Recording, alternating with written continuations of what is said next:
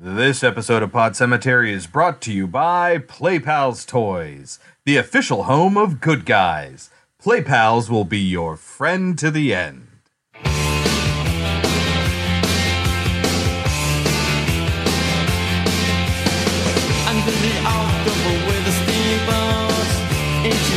and wallows come at the grand line making a sound. The smell of death is all around, and at night when the cold wind blows, no one cares, nobody knows. Hello, my name is Chris. My name is Kelsey. And this is Pod Cemetery, where we dissect horror movies like the rotting corpses that they are. And this episode is all about dolls again with our classic film 1990's Child's Play 2 and 2014's Annabelle as our modern film. But before we get to the movies, Kelsey, how do we start the show? Horror trivia. Give me what you got. In the Puppet Master series. Yes. How did the female doll murder her victims? She vomited out leeches. Yes. So weird. Good memory. Okay, Kelsey. So that was somewhat doll related. It was somewhat doll related. I like that. What company manufactures the Good Guys doll? Can I look at my notes? Because I'm pretty sure I wrote it down. Not yet. I will give you a hint. I think it's like Play Pal. That's exactly who it is. It's Play Pals. But yes. Uh-huh. My hint was going to be that their name is also alliterative. Good job. Good call. I remembered it. You might not be able to get the next one. The next one is really an obscure piece of trivia, but I love it. So we'll see how you do on the second one. Okay. That leads us right into our first film, our classic movie, 1990's Child's Play 2, directed by John Lafia, written by Don Mancini, and starring Alex Vincent, Jenny Agutter? I don't know how you pronounce that. Garrett Graham, Christine Elise, and the voice of Brad Dourif. A couple of notes here. Kyle, played by Christine Elise, also played recurring characters in both ER and Beverly Hills 90210. She came back for the updated version of Beverly Hills 90210, known as BH 90210. I never saw her on either of those shows because I didn't watch those shows. Director John Lafia was also a writer on the first movie, which might explain why this one doesn't go as totally off the rails as future ones do. This one still falls in line with what happened in the first film. It's very, very similar. It kind of feels more like a rehash of the first one in a different scenario, yes, more than anything. Unfortunately, I just found out before we started recording that just over a month ago, John Lafia died by suicide on April 29th.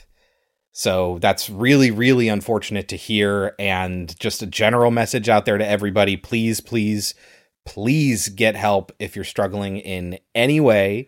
We love each and every one of you, and we want you to take care of yourselves. So that's a fun little segue into the actual plot of the movie. What is Child's Play 2 about? So Andy's mom is now in a psychiatric unit, and Andy is now in the foster care system. And he goes to live with foster parents who already have a foster daughter.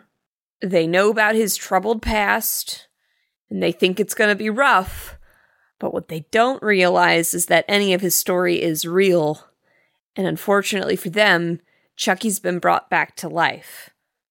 For no good reason. Yeah. But, hey, he's alive, and we all know that he has to get out of that doll's body, so after Andy he goes. Yep. It's a little bit wonky because we all know the reason he was able to die at the end of the first one is because he was turning human again. But he was still inside the doll's body, so he would feel pain and he would die like anything else. So the fact that he was burned alive, torn into pieces, shot in the head, and still managed to survive, well, he kind of didn't. He comes back to life in this one, yes, in a way. Yes, he's brought back to life. Yeah. Again, for no reason. In a way that isn't very human. So how human is he at this point? Not completely, I guess we'll say. Right, but he can still be killed. Yes. Now, the movie is free with a subscription on HBO Max, so if you're one of those folks that already had an HBO Go or Now subscription, or now if you're one of the new people that hopped onto one of the Max subscriptions at the lower rate, you can watch it for free. Otherwise, it is $4 to rent on most services and anywhere from $10 to $15 to buy. With that in mind, should people watch Child's Play 2? If you like the first one, go ahead and see it. It's more of that. It's more of that.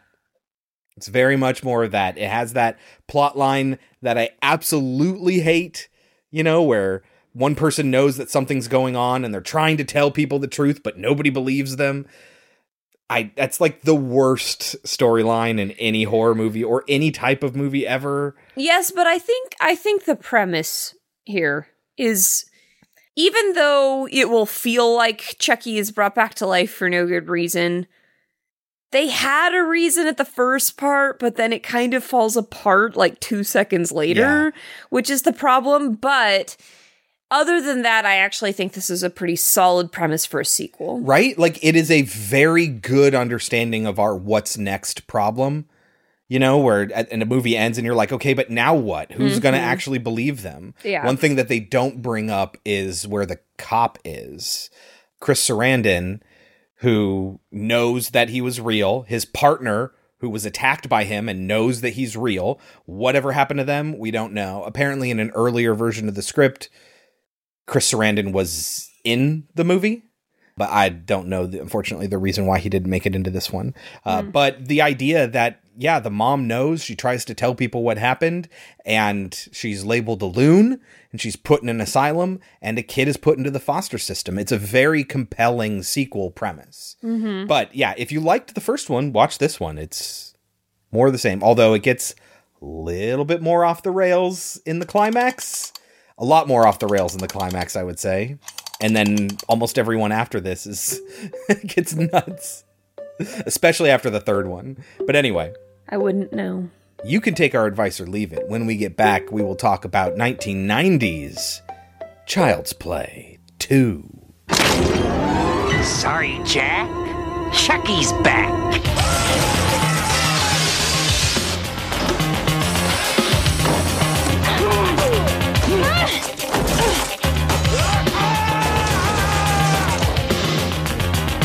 How's it hanging, Phil? Child's Play 2.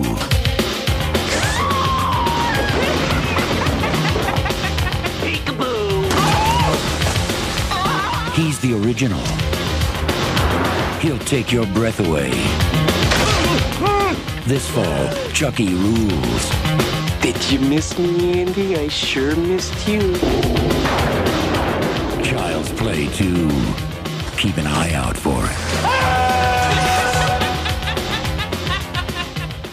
So, Kelsey, tell us how the movie begins. Without any, explanation, we see the doll clearly being restored. And it's just but why? Right. I wrote, why would you? How is that worth it to refurbish? It costs more to refurbish than just make a new one.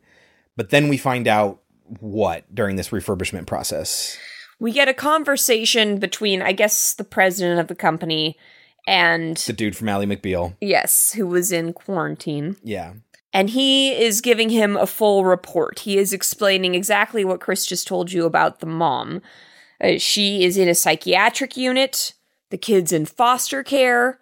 We have the doll just to prove to the public that it's not a fucked up doll, right? Right. Well, because apparently the public perception of Play Pals and the Good Guys brand was really negative, regardless of whether people believed their story or not. It still made them look bad, especially since people were starting to say some rogue worker put, bad phrases and stuff like that into his voice box to make him I'm the Lakeside Strangler or whatever it is that that Charles Lee Ray was in life. And that's a really bad look for them. So they're restoring this doll to show everyone, see, it's totally fine. Nothing's wrong with it. And Chris and I were more than willing to accept that as the premise. Yeah. I said, I guess that's an explanation at least. It is absolutely terrifying watching them put it together if you have the phobia that I have. even knowing, like, I know it's just a piece of machinery. I understand. I know it's a prop.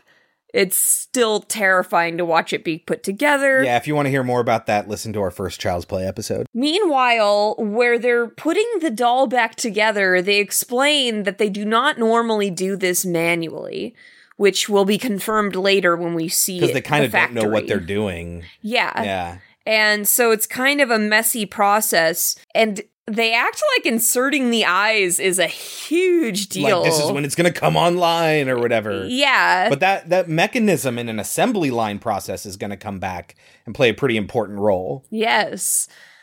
I don't know what they have with eyes. Yeah. Well, eyes creep people out. But when he tries to use the machine to insert the eyes, it's like these two, they're basically spikes which plunge into the eye sockets of the doll, leaving the eyes in place.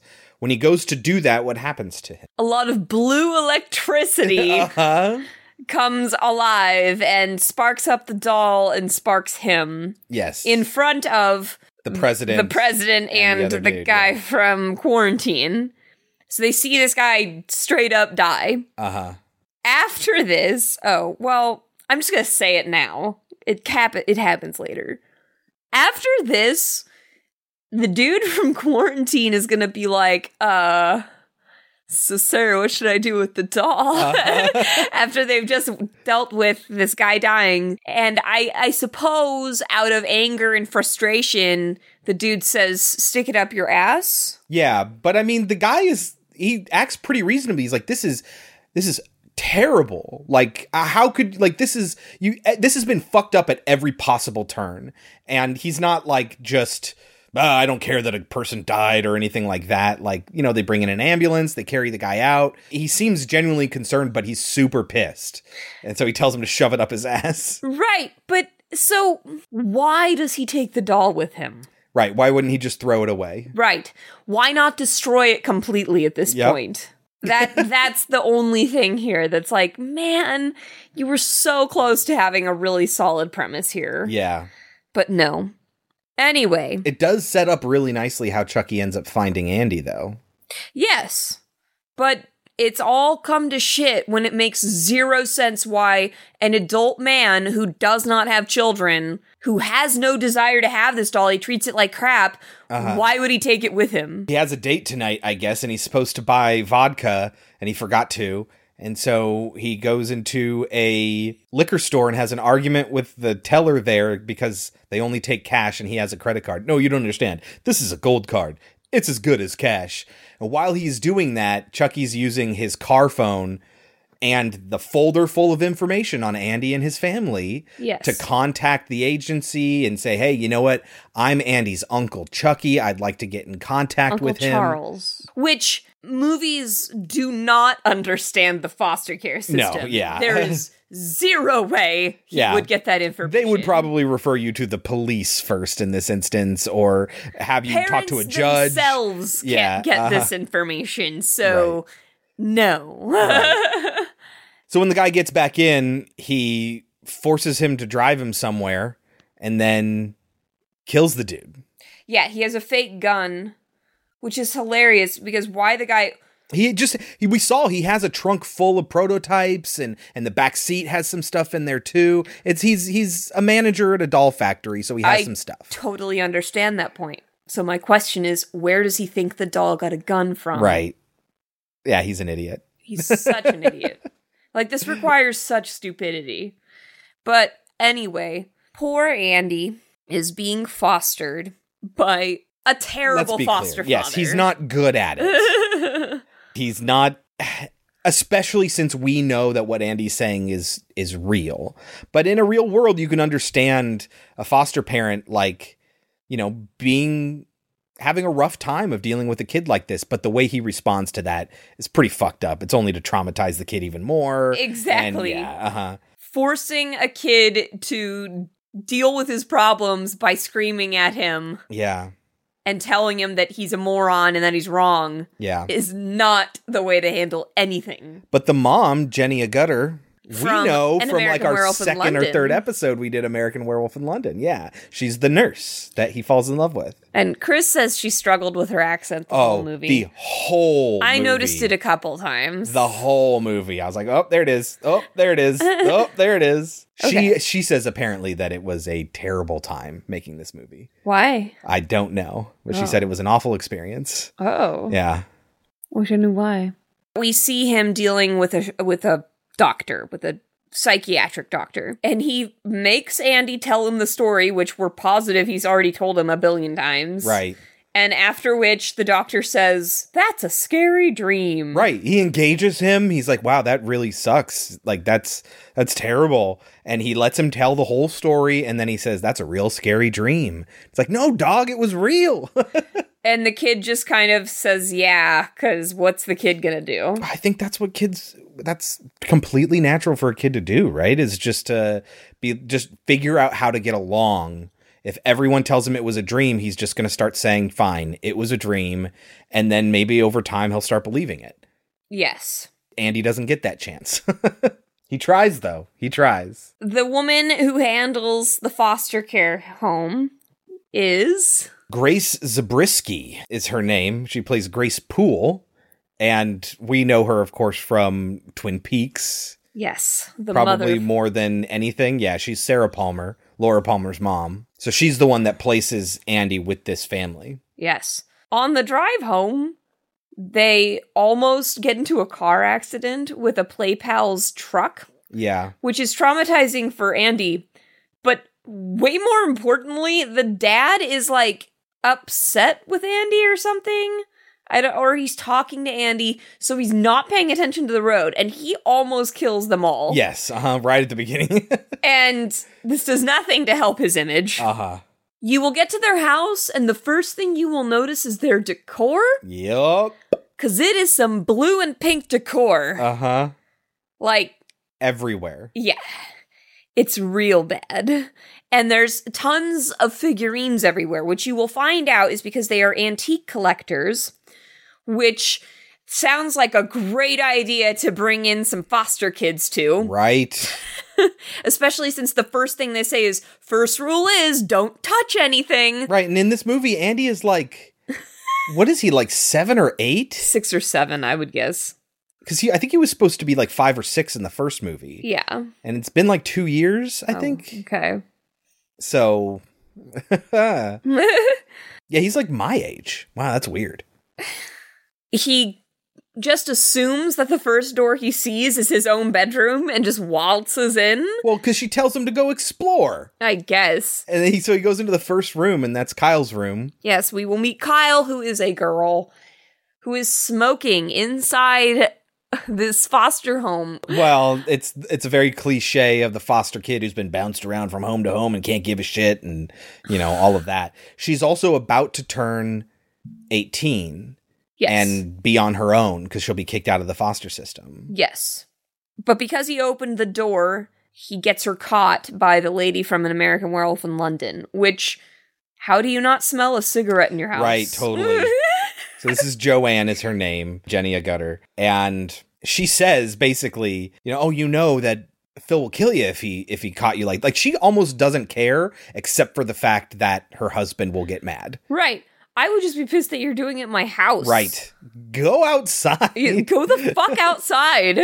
But she does it everywhere. But I guess it is 1990. It's around the time when this would start to phase out.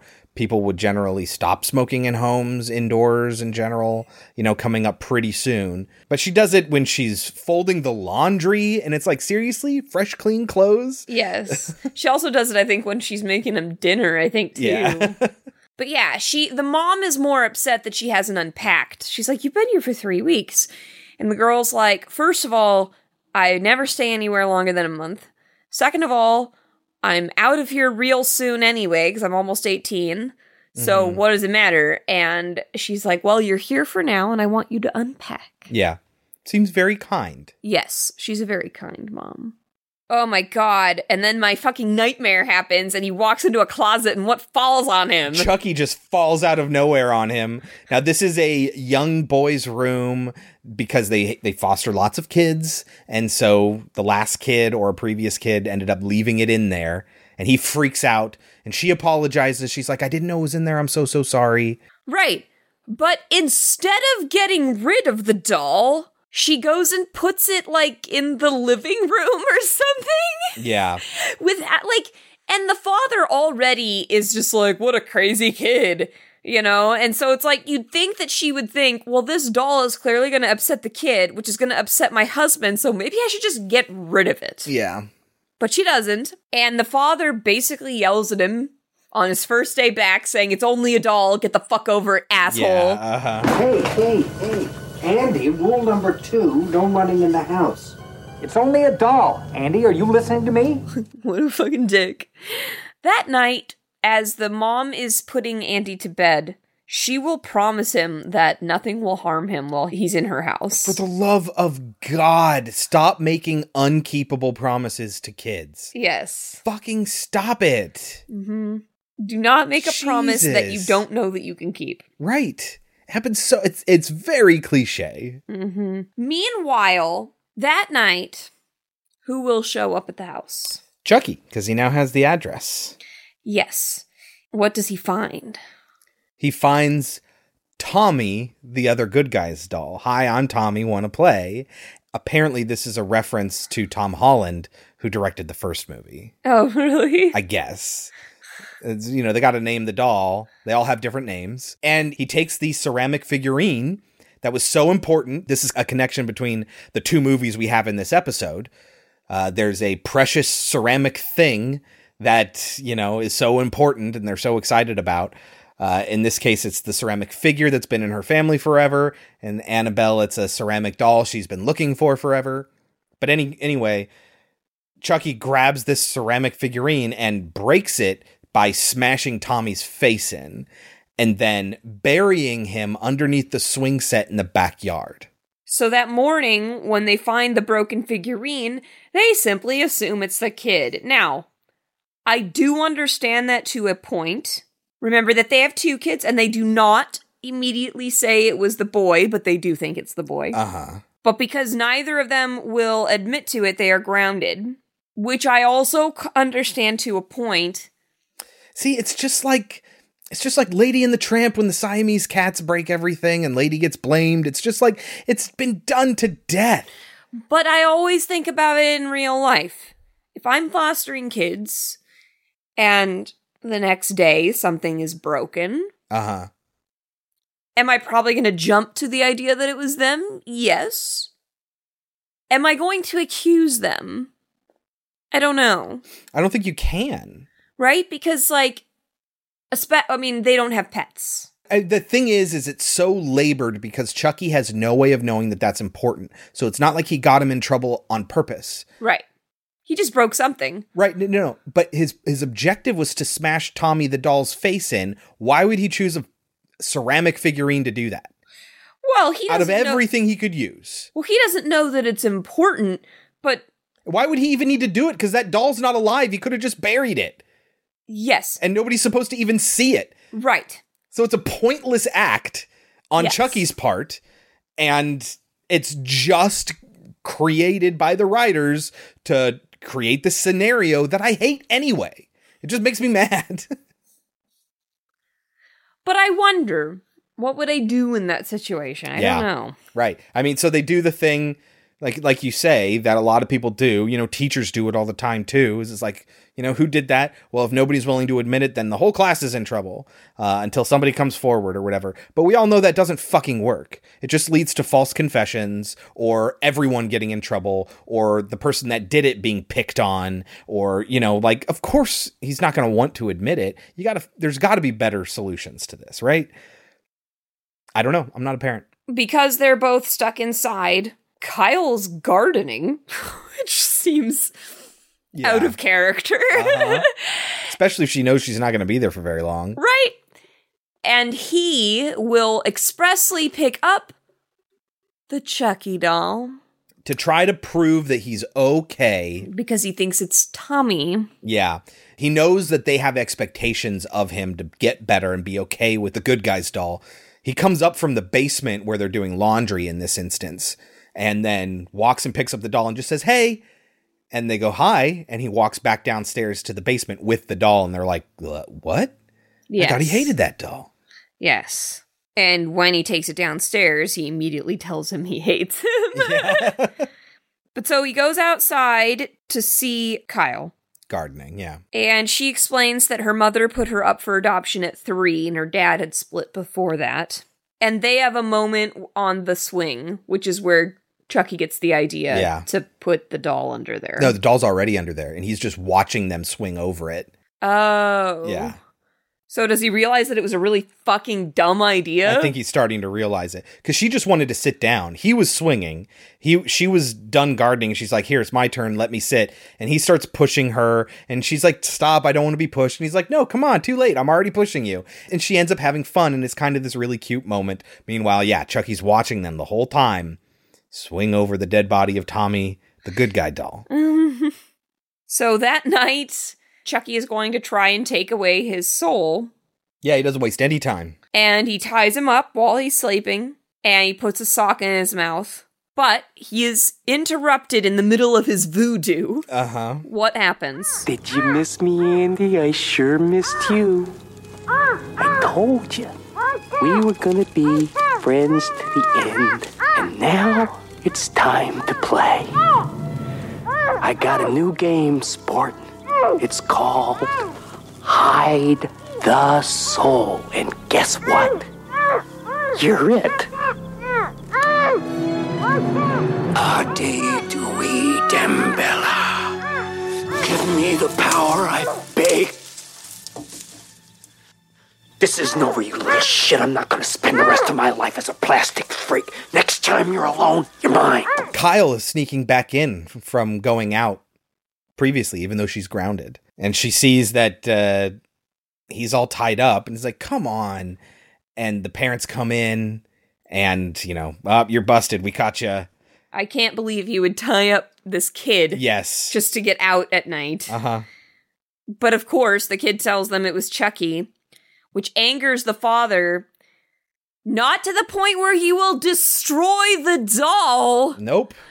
Or just get rid of it. No, he's gonna throw it down into the basement. Yep. Okay.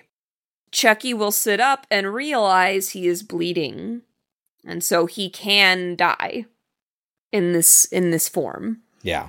On their way to school, without backpacks, I might mention. Yeah, she called that out as we were watching. She's like, where's his backpack? The mom will stop him to give him his lunch with egg salad in it because he told her that his mom made him eggs. Really cute. Yes. But when they're driving away, well, first he gets into the bus and all the kids are mean to him, but this isn't really a plot point. Not at all. But he goes to the back of the bus, and the camera goes from outside that window at the back of the bus, pans down as the bus drives away, and we see little Chucky legs dangling from underneath the rear bumper. And you might be wondering, when's he going to get him alone at school? Well, he's not, guys. His plan is to get the kid in trouble. Again, don't really know why. Right. I mean, wouldn't you think he would try to, like, get him home alone? Stay under the radar? Right, yes. Without people realizing he exists so that he can get into the kid's body? Sense. Keep in mind, this is a fucking serial killer. In real life, it's a black magic serial killer. And he's like, I know, let's get an 8-year-old in trouble. Well, like, maybe what? He just wants to murder, because he will murder the teacher tonight. Yes, today. He really does want to murder, but why is he antagonizing Andy in such a way that doesn't fulfill his goal of getting the body back? Exactly, especially since he knows his time is limited. Yes. You'd think he'd prioritize. Yes. But I guess serial killers are insane. But we need content for the movie, so anything goes. And the teacher is Sparkle Motion Lady. Sometimes I doubt your commitment to Sparkle Motion. Yes, Beth Grant. Yes. Always plays a bitch. Always. Kind of always does. She was the pageant official in Little Miss Sunshine. Obviously, Donnie Darko. What is your daughter doing? Yeah. She's kicking ass. That's in my power hour. She's one of the passengers on Speed.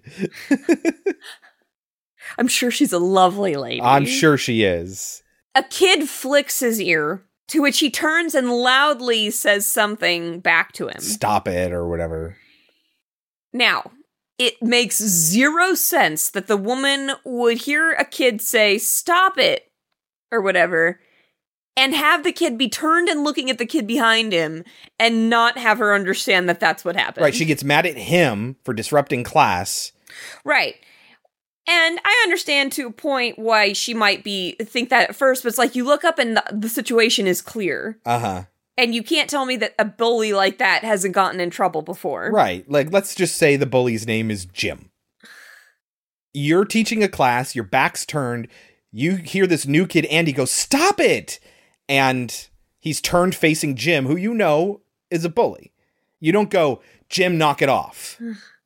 Like, at least? Right. No.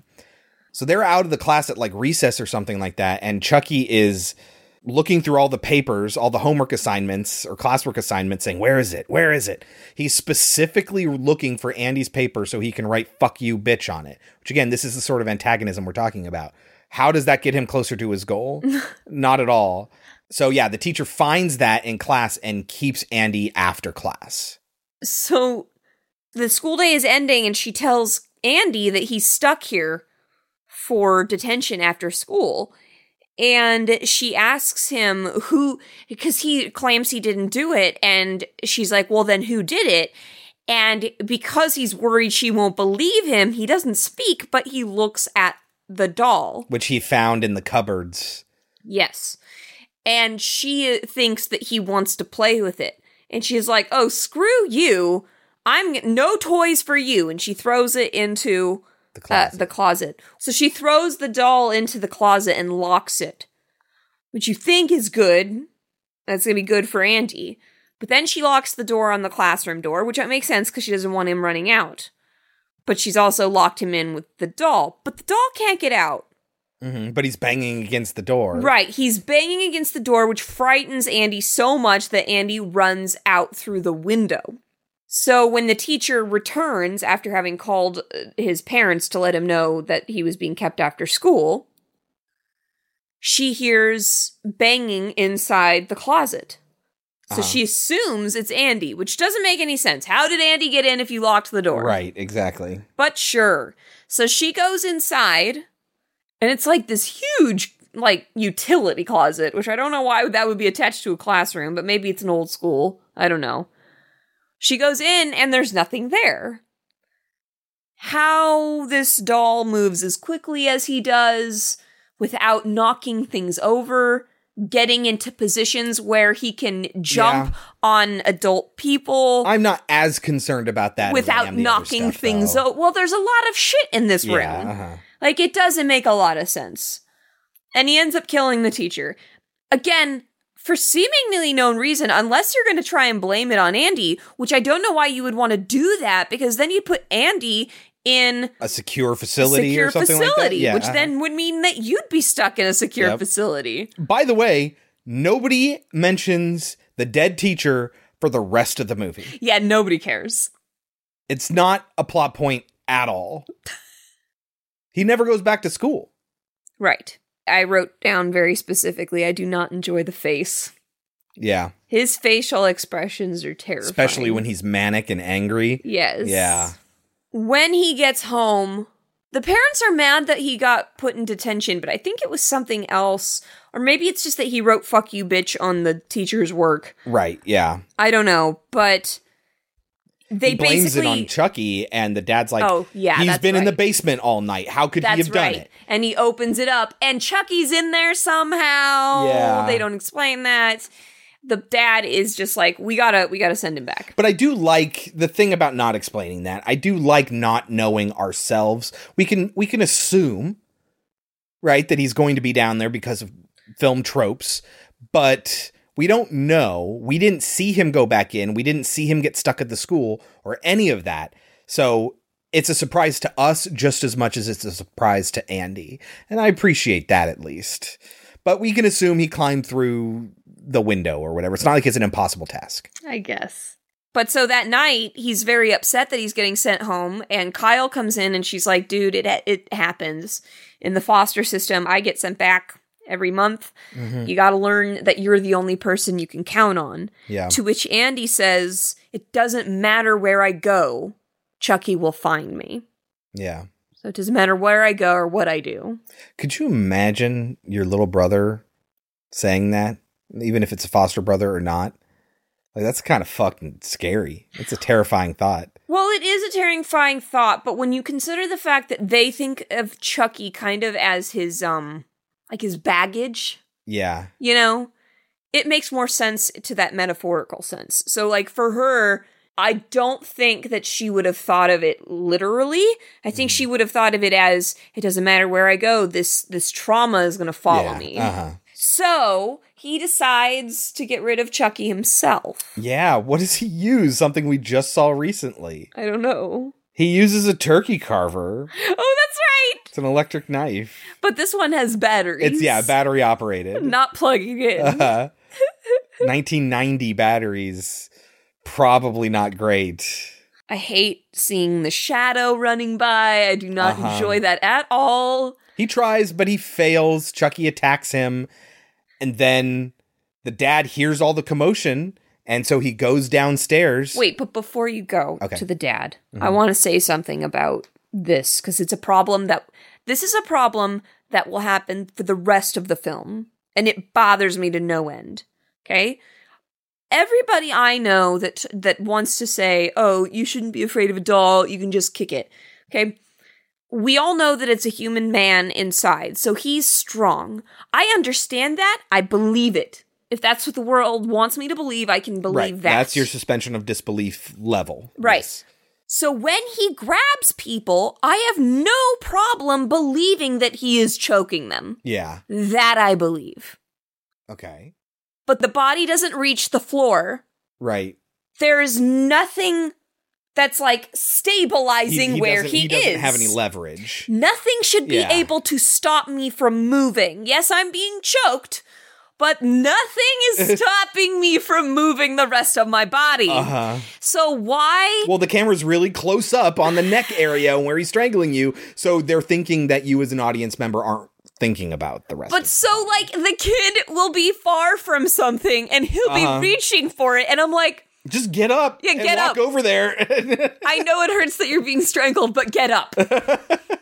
Really, and that will happen for the rest of the film. There's just no qualifying it. Yeah. So they're making a lot of commotion, needless to say, and the dad's like, what the fuck is going on, Phil? He says, I'll take a look at it, and he opens up the basement, and at this point, Chucky's disappeared because he knows the dad's coming. It's just Andy standing there in the middle of the basement, holding an electric knife, and the dad's like, whoa, he thinks this is a disturbed fucking kid. Yes. Whoa, Andy, we can talk about it, whatever you want to talk about, you just need to put the knife down on the ground right now. And he's like, holy shit. And he tries to make his way down the stairs, at which point Chucky grabs, it's like a fire hook thing, like what is it that he grabs? I can't remember. I grabs just know a hook. That he does something to make him fall. And he hooks around the dad's leg, which causes him to fall sideways. And be hanging. And snap his neck on the ground. So yes, his leg is still hooked on the stairs, but that's not the important part. When his head hits the ground, snaps his neck. But before that, he's just left in suspension. And Chucky will come up to him and say, let go of him. Yeah. Uh-huh. Hey, Phil. How's it hanging? Yeah. And Phil's face of like, oh my God, is pretty great. And then he's dead. Yeah. How's it hanging, Phil?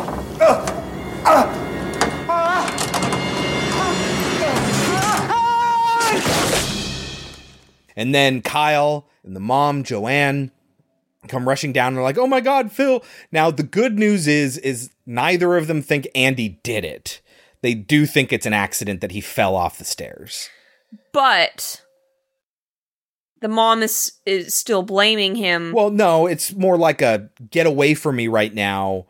No, she wants to send him back. Yes, but it's not like they think he killed Phil. They might think that Phil's dead because of him, but not that he killed Phil, I guess. Yeah, she yells at him to get away from me because her husband just fucking died. And so she's really upset. And before they take him away, Andy tells Kyle, he's still in the cellar. Don't let him get you too. Now, why Chucky wants to stick around and kill these people, I guess, because he's a serial killer. But again, you have bigger fish to fry. Right. Your kid has been sent off again. Yep. Shouldn't you be following him? Yeah, so Grace goes to pick him up. This is when out in the backyard, Kyle is thinking and she's swinging on the swing again and she's dragging her feet and she discovers there's something buried down there and she pulls out Tommy the Good Guys doll with his face smashed in. So she knows there's a second Good Guys doll and that makes her start to think, oh my God, was he telling the truth? And so she walks in to find a ball of yarn that has fallen down the stairs, leading up to a tragic scene where Joanne the sewer, I might add, yes, is found. Uh-huh. Another link to Annabelle. Well, but also Joanne sewing. Oh, yeah. Uh-huh. Joanne's fabrics. To find... Joanne's dead. Yes. In a very weird way. Yeah. Like she's been strangled and her throat's been cut. But she's like... Yeah. So it's one of those things where you turn a chair around and the person's just fucking dead. Yes. And so she freaks out, but gets attacked by Chucky. Who is hiding in the sheets. Yes. And it's kind of creepy when she sits down on the bed because she's so taken aback by Joanne's dead body that he rises from underneath the sheets. And so the sheets lift up and then he throws it off and it's Chucky. But that's a really creepy visual there. All of this is creepy visuals. None of this is okay. This movie may not be good, but it's still terrifying because the fucking doll is terrifying. Yeah. Okay. And so I will give that series that. Okay. This movie is petrifying. So Chucky holds her hostage and forces her to drive him, this is why he needs to terrorize them. But drive him to... That's a good explanation. The lady's house. I like that explanation, that he needed someone to get him there. House. Because why else would the kid have taken him with him? Mm-hmm. Okay. So he goes to Grace's house with Kyle. She ends up getting pulled over along the way. And he's just fascinated by the fact that there's, oh, it's one of those Good Guys stalls. What's your name, buddy? And he's like, Chucky. That's incredible. Is all he says. And he's like, that's incredible. He's like, well, be safe. Because it would be bad news because obviously she doesn't own the car. The registration doesn't match her. All he asked for is just the license. But they need to not be inspected by this cop any further. Either of them, because if she's caught, it's going to look like she killed Joanne. Mm-hmm. And if he's caught, he doesn't get to Andy. So either way, it's bad. But the cop lets him off. Something really stupid happens here, though. Yeah. With the cop. Uh-huh. Chucky starts to bleed from the nose. Oh, yeah. And she's like, oh, you've heard of dolls that pee themselves. This one bleeds.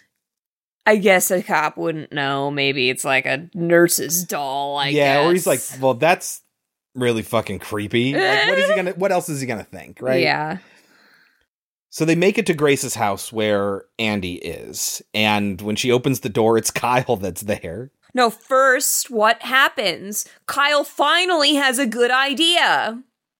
Kyle finally has a brief moment of genius and realizes he's not wearing a seatbelt. Oh, yeah. And he's making her drive really fast. If I hit the brakes, he will go flying through the windshield. Well, at least go flying and hurt himself and she can get away.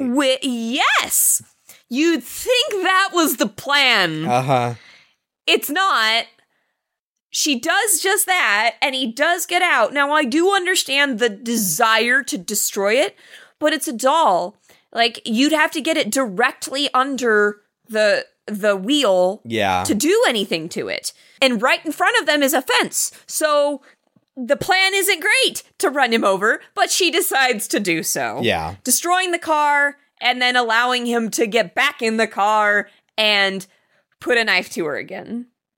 So this moment of genius was for nothing. Yep. just another thing to happen. Like, this movie is filled with padding. You're right. It is. It's a lot of padding. There are a lot of padding. There are multiple endings, and we'll talk about that later. Yes. So they managed to make it to the foster center. Because it happens right outside of the foster center. Uh-huh. She doesn't have this moment of genius until then. Which is right next to the Play Pals factory, which is like why they almost ran into that truck leaving the foster center. It's so ridiculous. But anyway, they pull the fire alarm, and so everyone leaves. Yes. And Grace is trying to get Andy together so they can get out of the building.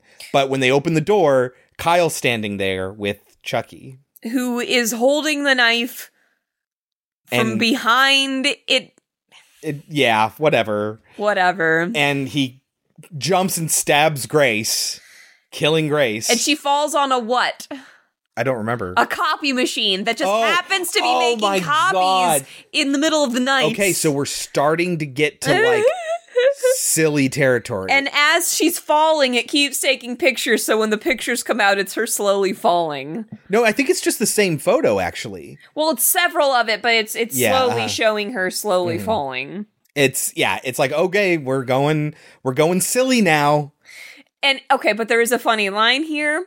This happens right in front of Andy, and Andy looks terrified, and Chucky turns to him and he goes, "Oh, snap out of it. You act like you've never seen a dead body before." Snap out of it. You act like you've never seen a dead body before. That is kind of funny. It is funny, because he's seen lots of dead bodies at this point.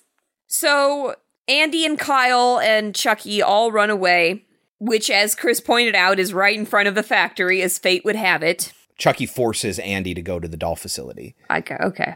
And Kyle runs after them. And he's going to do the voodoo thing again in this completely empty, yet still operating doll facility. Again, in the middle of the night. Apparently, one of the subplots, it's not even a subplot, it's just like a weird element. The factory is completely automated and run by one guy who just watches everything and looks at alerts when things aren't working properly. Are they like making a statement? I don't know. It's just a cheap excuse to have an empty warehouse that's still moving.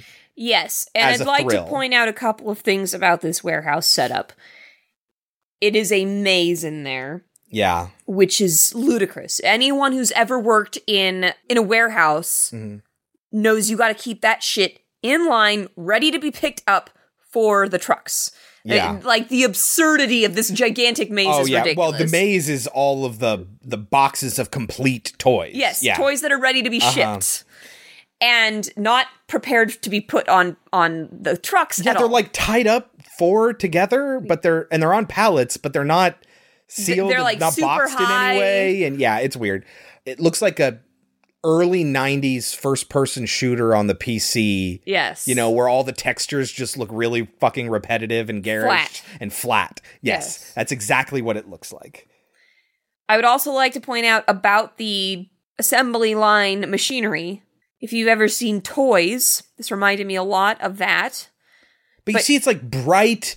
It's big machines that are designed in weird ways to look like they have personalities. Right. And it's like in Toys. What the fuck is the purpose of this in this universe? Which makes sense in the Toys universe because it's supposed to be fun and silly and a part of a childlike mind. Right. It's like the new chocolate factory, but for toys in that movie. But here, this is just a factory that is just meant to make toys that are going to be sold. A, it makes no sense that they would design it all cool and silly and wacky looking. But much more importantly, the design requires, if you're going to fix certain things, to get into like positions that can kill you. Yeah. Like, what are this is not up to code. Well, that's what I have to say. OSHA regulations are not being met here. This is not up to code. Especially when they try to go out via an exit door that's locked. Yes. Yeah, so anyway, we'll get to the really big set piece of this factory in a little bit, but first Chucky tries the voodoo ritual again and the storm finishes starts. It. The storm happens. He's all done. And then he realizes he's bleeding from the nose and he screams, "No!" It's too late. He is trapped in this body forever. Mm-hmm. Now he just wants to kill them to get revenge. Yeah, exactly. And I buy that at this point. But guess what? If you hadn't fucked around for so long, this probably wouldn't be a problem. So they are running around. Yeah. And there's like constant, there's an exit. No, it's not. Let's go through this extremely dangerous thing. And there will be multiple endings here. Yeah. And I have a very funny story about that. Tell us about the multiple endings, Kelsey. Back before you had TV Guide on the TV. Like there was a channel, right? Before even that. Uh-huh. The only way to find out what was on TV at what time was to look at the actual TV Guide. And I was a child, and why the fuck would I do that?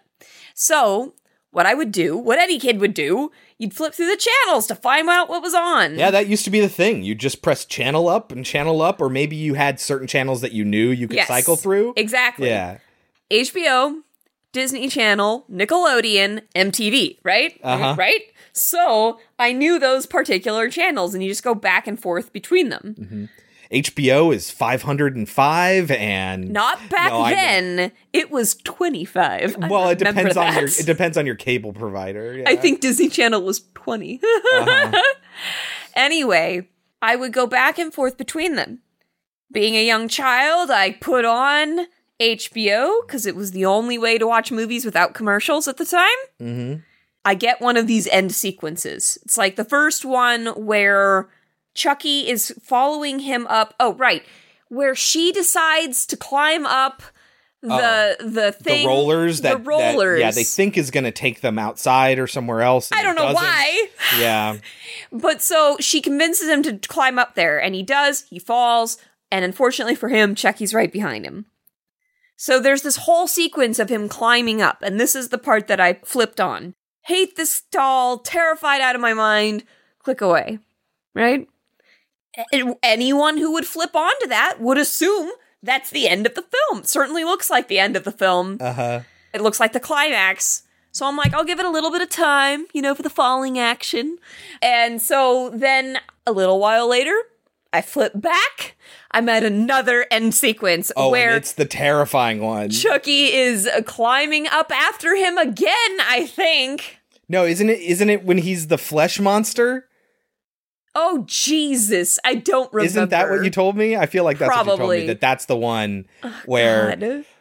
Yeah, Chucky gets pretty deformed in this end sequence. Okay, it's not important, the order of events, just shit happens. They try to get away, they can't get away. The one guy that's watching things realizes that one of the machines broke. It's the eye machine, and he gets his eyeballs poked out by the machine. And then it's used, his body is used as a scare tactic. Yes. They find out that there is a vat of what appears to be molten plastic that is like acid that they need to be scared of. And then there's this conveyor belt that goes up into a machine that has like blade slicer doors unnecessarily because it's not cutting anything. Right. It closes and then comes out the other end pretty much exactly like it just puts the arms on. So like, here's the thing. There's a machine that grabs arms. It puts it into the body that went into this box, right? Grabs some legs, puts on the legs, right? And then it comes out, and then it goes into a hair thing that plops the hair into the scalp. Okay, I can buy all of that. Where is the molten plastic in all of this process? What does that have to do with this, you know, magical box that things go in and then they come out differently? We see the mechanism. It's just these arms that put... I think it's acid that makes the plastic. Yeah, maybe... But so anyway... I don't know anything about this stuff, so... Chucky goes into this thing... They realize that if they do it in reverse, it will go haywire and put everything on it at once. The hair stapler thing that uses, you know, those little plastic tags that you have on your clothes that you need to bite off or you need to cut off with scissors or whatever. It uses that to put the hair in, I guess, even though that doesn't make sense. And then, like, staples him, Chucky... the crotch of his pants to this platform, and then they ride it backwards up into this box, and then they flip all the switches or whatever, and then... Oh, yeah, and that goes right down onto his groin. So the implication here is that he has... But he doesn't, because we know he's just a fucking doll. Right. That's been refurbished. But yeah, whatever. It's just whatever. And he comes out with, like, multiple arms and legs and stuff, and he's all weird, and he tries to attack Andy this way. I forget what's happening. Oh, Kyle is going up the conveyor belt now, and she's been knocked out, and so now it's a time factor. At some point, Chucky gets cut in half, and he's riding on a box coming towards Andy. Like Eddie Murphy in Trading Places. Yeah. And he's coming at him. Andy, who saw the acid molten plastic thing earlier, opens it up, and all this molten plastic gets all over Chucky. Horrifying. And now he's this... Horrifying. This plastic flesh monster thing that's going to come after him again until... How does his head explode? That's how he dies. How does his head explode? Oh, Kyle does it, because he saves Kyle from the machine. Fills it with air. Yeah, and then this air compressor thing shoves it into his mouth as he's coming at them as this homunculus, and... Chris pointed out that he looks like one of the Garbage Pail Kids, and he does. Well, especially when his head starts blowing up, right? He also reminded me of when in Drop Dead Fred, he gets his when he gets flattened. His head smashed in the refrigerator. Yeah. Yes. Uh-huh. It inflates his head until it finally explodes. Now, we know we're at the point before he was almost turned human again, but permanently locked into the doll form, right? Almost, but not quite, before he was killed. So you think, well, maybe there's still some magic left or whatever. And then he's brought back at the beginning of this movie. Now we know for certain he is permanently trapped as this doll, and he can die like any other human can die. And his head fucking explodes. How on earth are they going to bring Chucky back for Chucky 3? Really curious to figure out how that goes. So when we watch, it's gonna be a while. So when we watch The Boy 2 or Annabelle Creation or Annabelle Comes Home, I can't remember which one's first. Well, after having seen Annabelle, I see no reason to put the movies together anymore. Right. We'll talk about Annabelle a little later. I will explain that very angrily. So Kyle and Andy, who have now bonded like their brother and sister now, yes, leave. It's the morning, and they get out of this factory, and the movie ends. Well, no, what does he say to her? And what does she say back? Do you remember? Something about how nobody's going to believe him? No. She says, "Let's go home, Andy." He says, "Where is home?" She goes, "I have no idea." Movie ends. It's so frustrating that this movie did such a good job answering the what's next question from the first movie. Yeah. That they so poorly positioned this movie. They're like, fuck it, we're not gonna figure it out. We'll let the next people figure it out. Yes. Like, what's next? We don't know, and we won't know for a long time. We have two dead foster parents, a rebellious foster child who's known to be trouble, a dead teacher, a dead Play Pals employee, a little kid who might be the reason other humans are dead from the first movie, and now more people are dead in this movie. Like, what the fuck next? Are they just going to live on the street?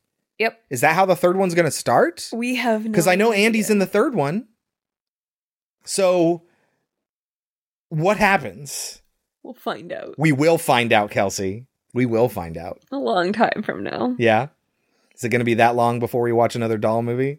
Another Chucky movie specifically, well, yes. We got to pair it up with another doll movie. Yes. But there's lots of other doll movies. I told you, there's Dear Dolly. Yes, and there's the one that James Wan did, like one of his early movies. Dead Silence. Dead Silence, yeah. Which everyone says is good. Yeah. So but unfortunately, I know the ending, which fucking sucks. So do I, yeah. Uh-huh.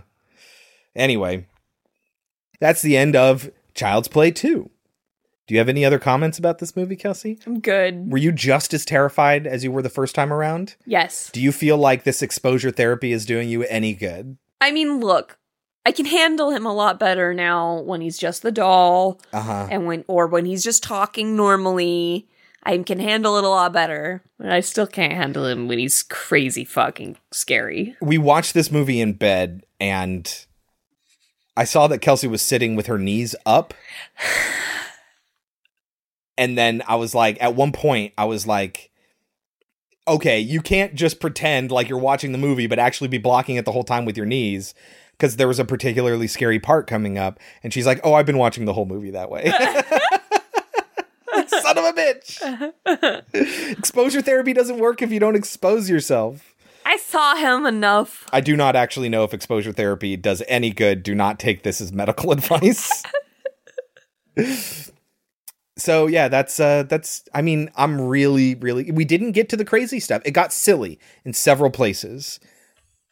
With the Xerox machine joke, I wrote, that's a really bad joke, even though the look on her face in that Xerox was kind of terrifying. Yeah, she looks scared. I don't think they were doing that for laughs. But then it just kept coming out on top of her, and it's like, I mean, the fact that the Xerox would go off at all. Right. Like, it doesn't make sense. It's just silly, and the way the whole ending just is nonsense. Mm-hmm. Is very, very silly. Like, it's still not to the modern day, this is what Chucky is level of silliness. I just remember this summer, Chucky gets lucky. I just remember that a lot. That's not from this movie, though. This is 99. This is like, sorry, Jack, Chucky's back. So, Kelsey, what do you think this movie has on Rotten Tomatoes? I would probably guess 66. 44, actually. Oh, wow. Yeah. Out of 16 reviews, no consensus statement, Metacritic of 37, and a cinema score, it actually got surveyed, of A-. People came out of this theater and they had lots of fun. Enough fun that it averaged out at an A-. That's pretty crazy. Which is insane. But yes, Rotten Tomatoes score 44, Metacritic average of 37. Now, the first movie had a Rotten Tomatoes of 67, and you gave it a 70. I gave it a 75. The remake had a 64. You gave it a 75. I gave it a 76. What would you give this one? Is that 44 overrated or underrated? That 37 overrated or underrated? I'd say that's underrated. Okay. What would you give it? I was going to give it, like, a 60. Yeah. I mean, it's not nearly as good as the first one. No. It escalates in ways that just make it more ridiculous. Mm-hmm. But not better. No. But it's not bad. Yeah. It's not a horrible movie. And he's still scary as fuck, so... Yeah. I will give this one a... you know what? I'll give it a 60 as well. I think that's a pretty good score. I think that's a fair score. All right. That is... our classic film, 1990s, Child's Play 2. Before we move on to our next movie, Kelsey, horror trivia. What was the name of Buffalo Bill's dog in The Silence of the Lambs? Fuck! Isn't it like Buffy or Muffy or something like that? Nope. No? What is it? I don't know. Precious. Precious. I knew it was some precious name. I didn't know it was Precious, though. All right, Kelsey. This one I don't think you're going to get, but it is about Annabelle. According to Francis Sullivan, general manager of Warner Brothers, Philippines, Annabelle debuted as the highest grossing horror movie ever in the Philippines, unseating a movie from just the year prior, 2013. What was the movie that it unseated? The Conjuring? Close. Insidious? Insidious Chapter 2. Oh. Yeah.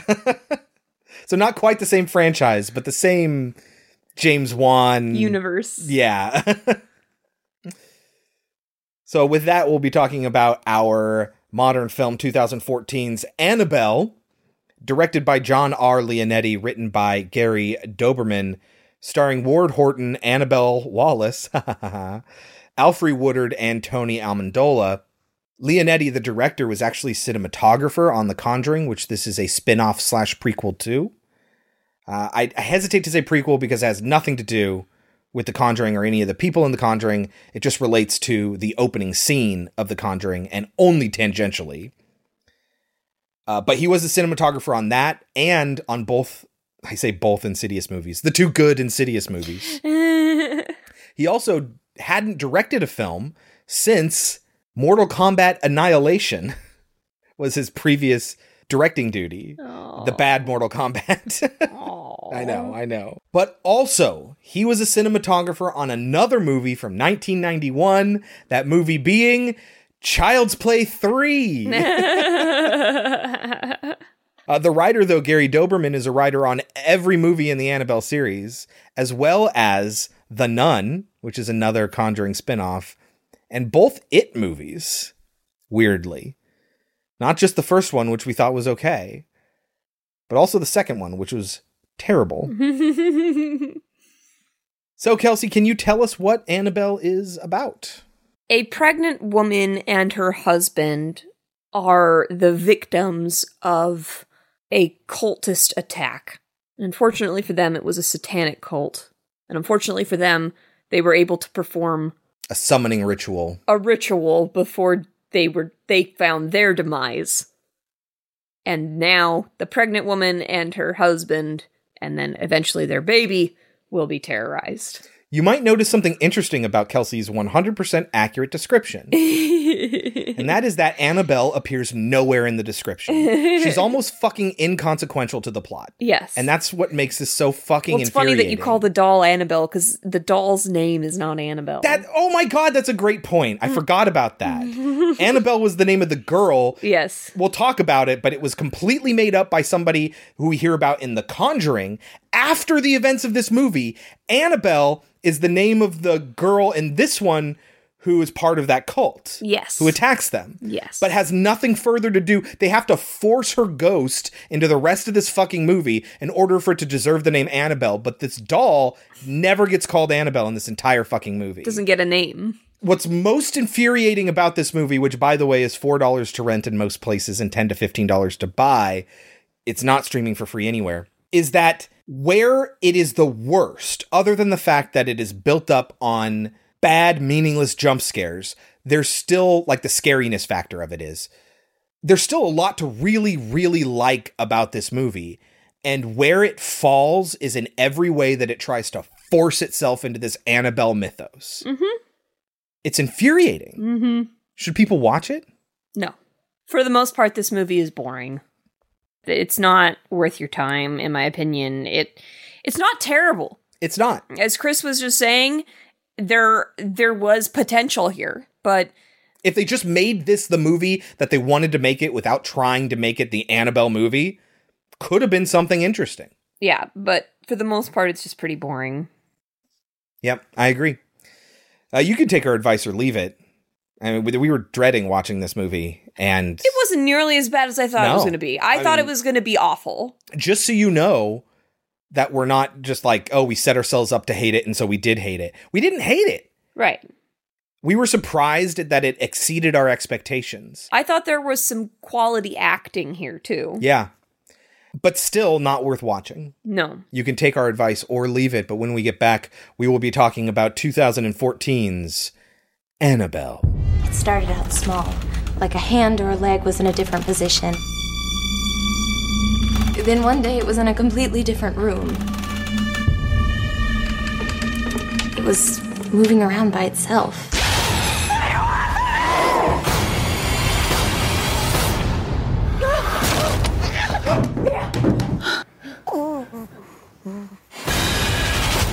Annabelle, in theaters October 3rd. Kelsey, can you get us started? How does Annabelle begin?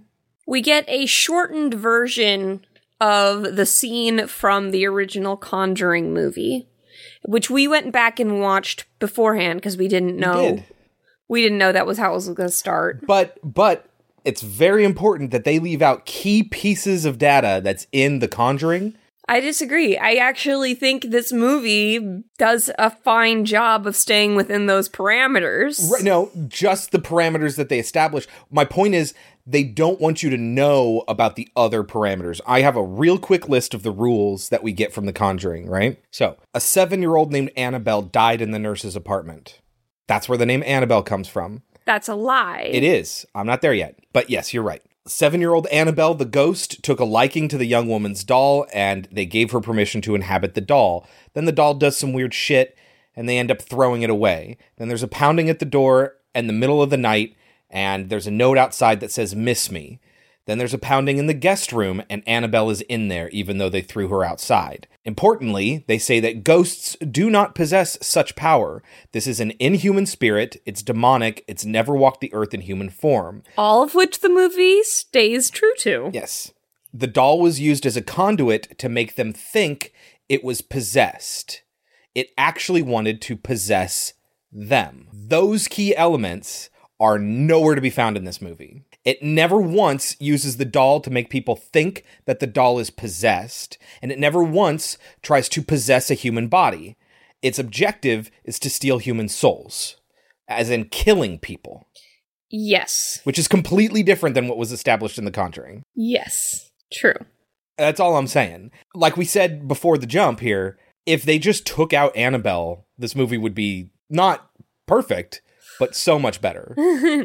And so they try to let's just not mention those other things and hope people forgot about them. The only piece of information that they add to that scenario, you learn that the mom of the woman gave her the doll for her birthday. It's the only thing you learn that's new. Yes, yeah. So then we get a title card of 1 year earlier. There is a man and his pregnant wife, and the man looks so much like Daniel Tosh. It's distracting. Okay, so the husband, John, is Daniel Tosh meets Eddie Redmayne meets Jonathan Groff. That's who this man is. All three of these gentlemen appear in his face. This guy's name is Ward Horton, which is just an incredible name.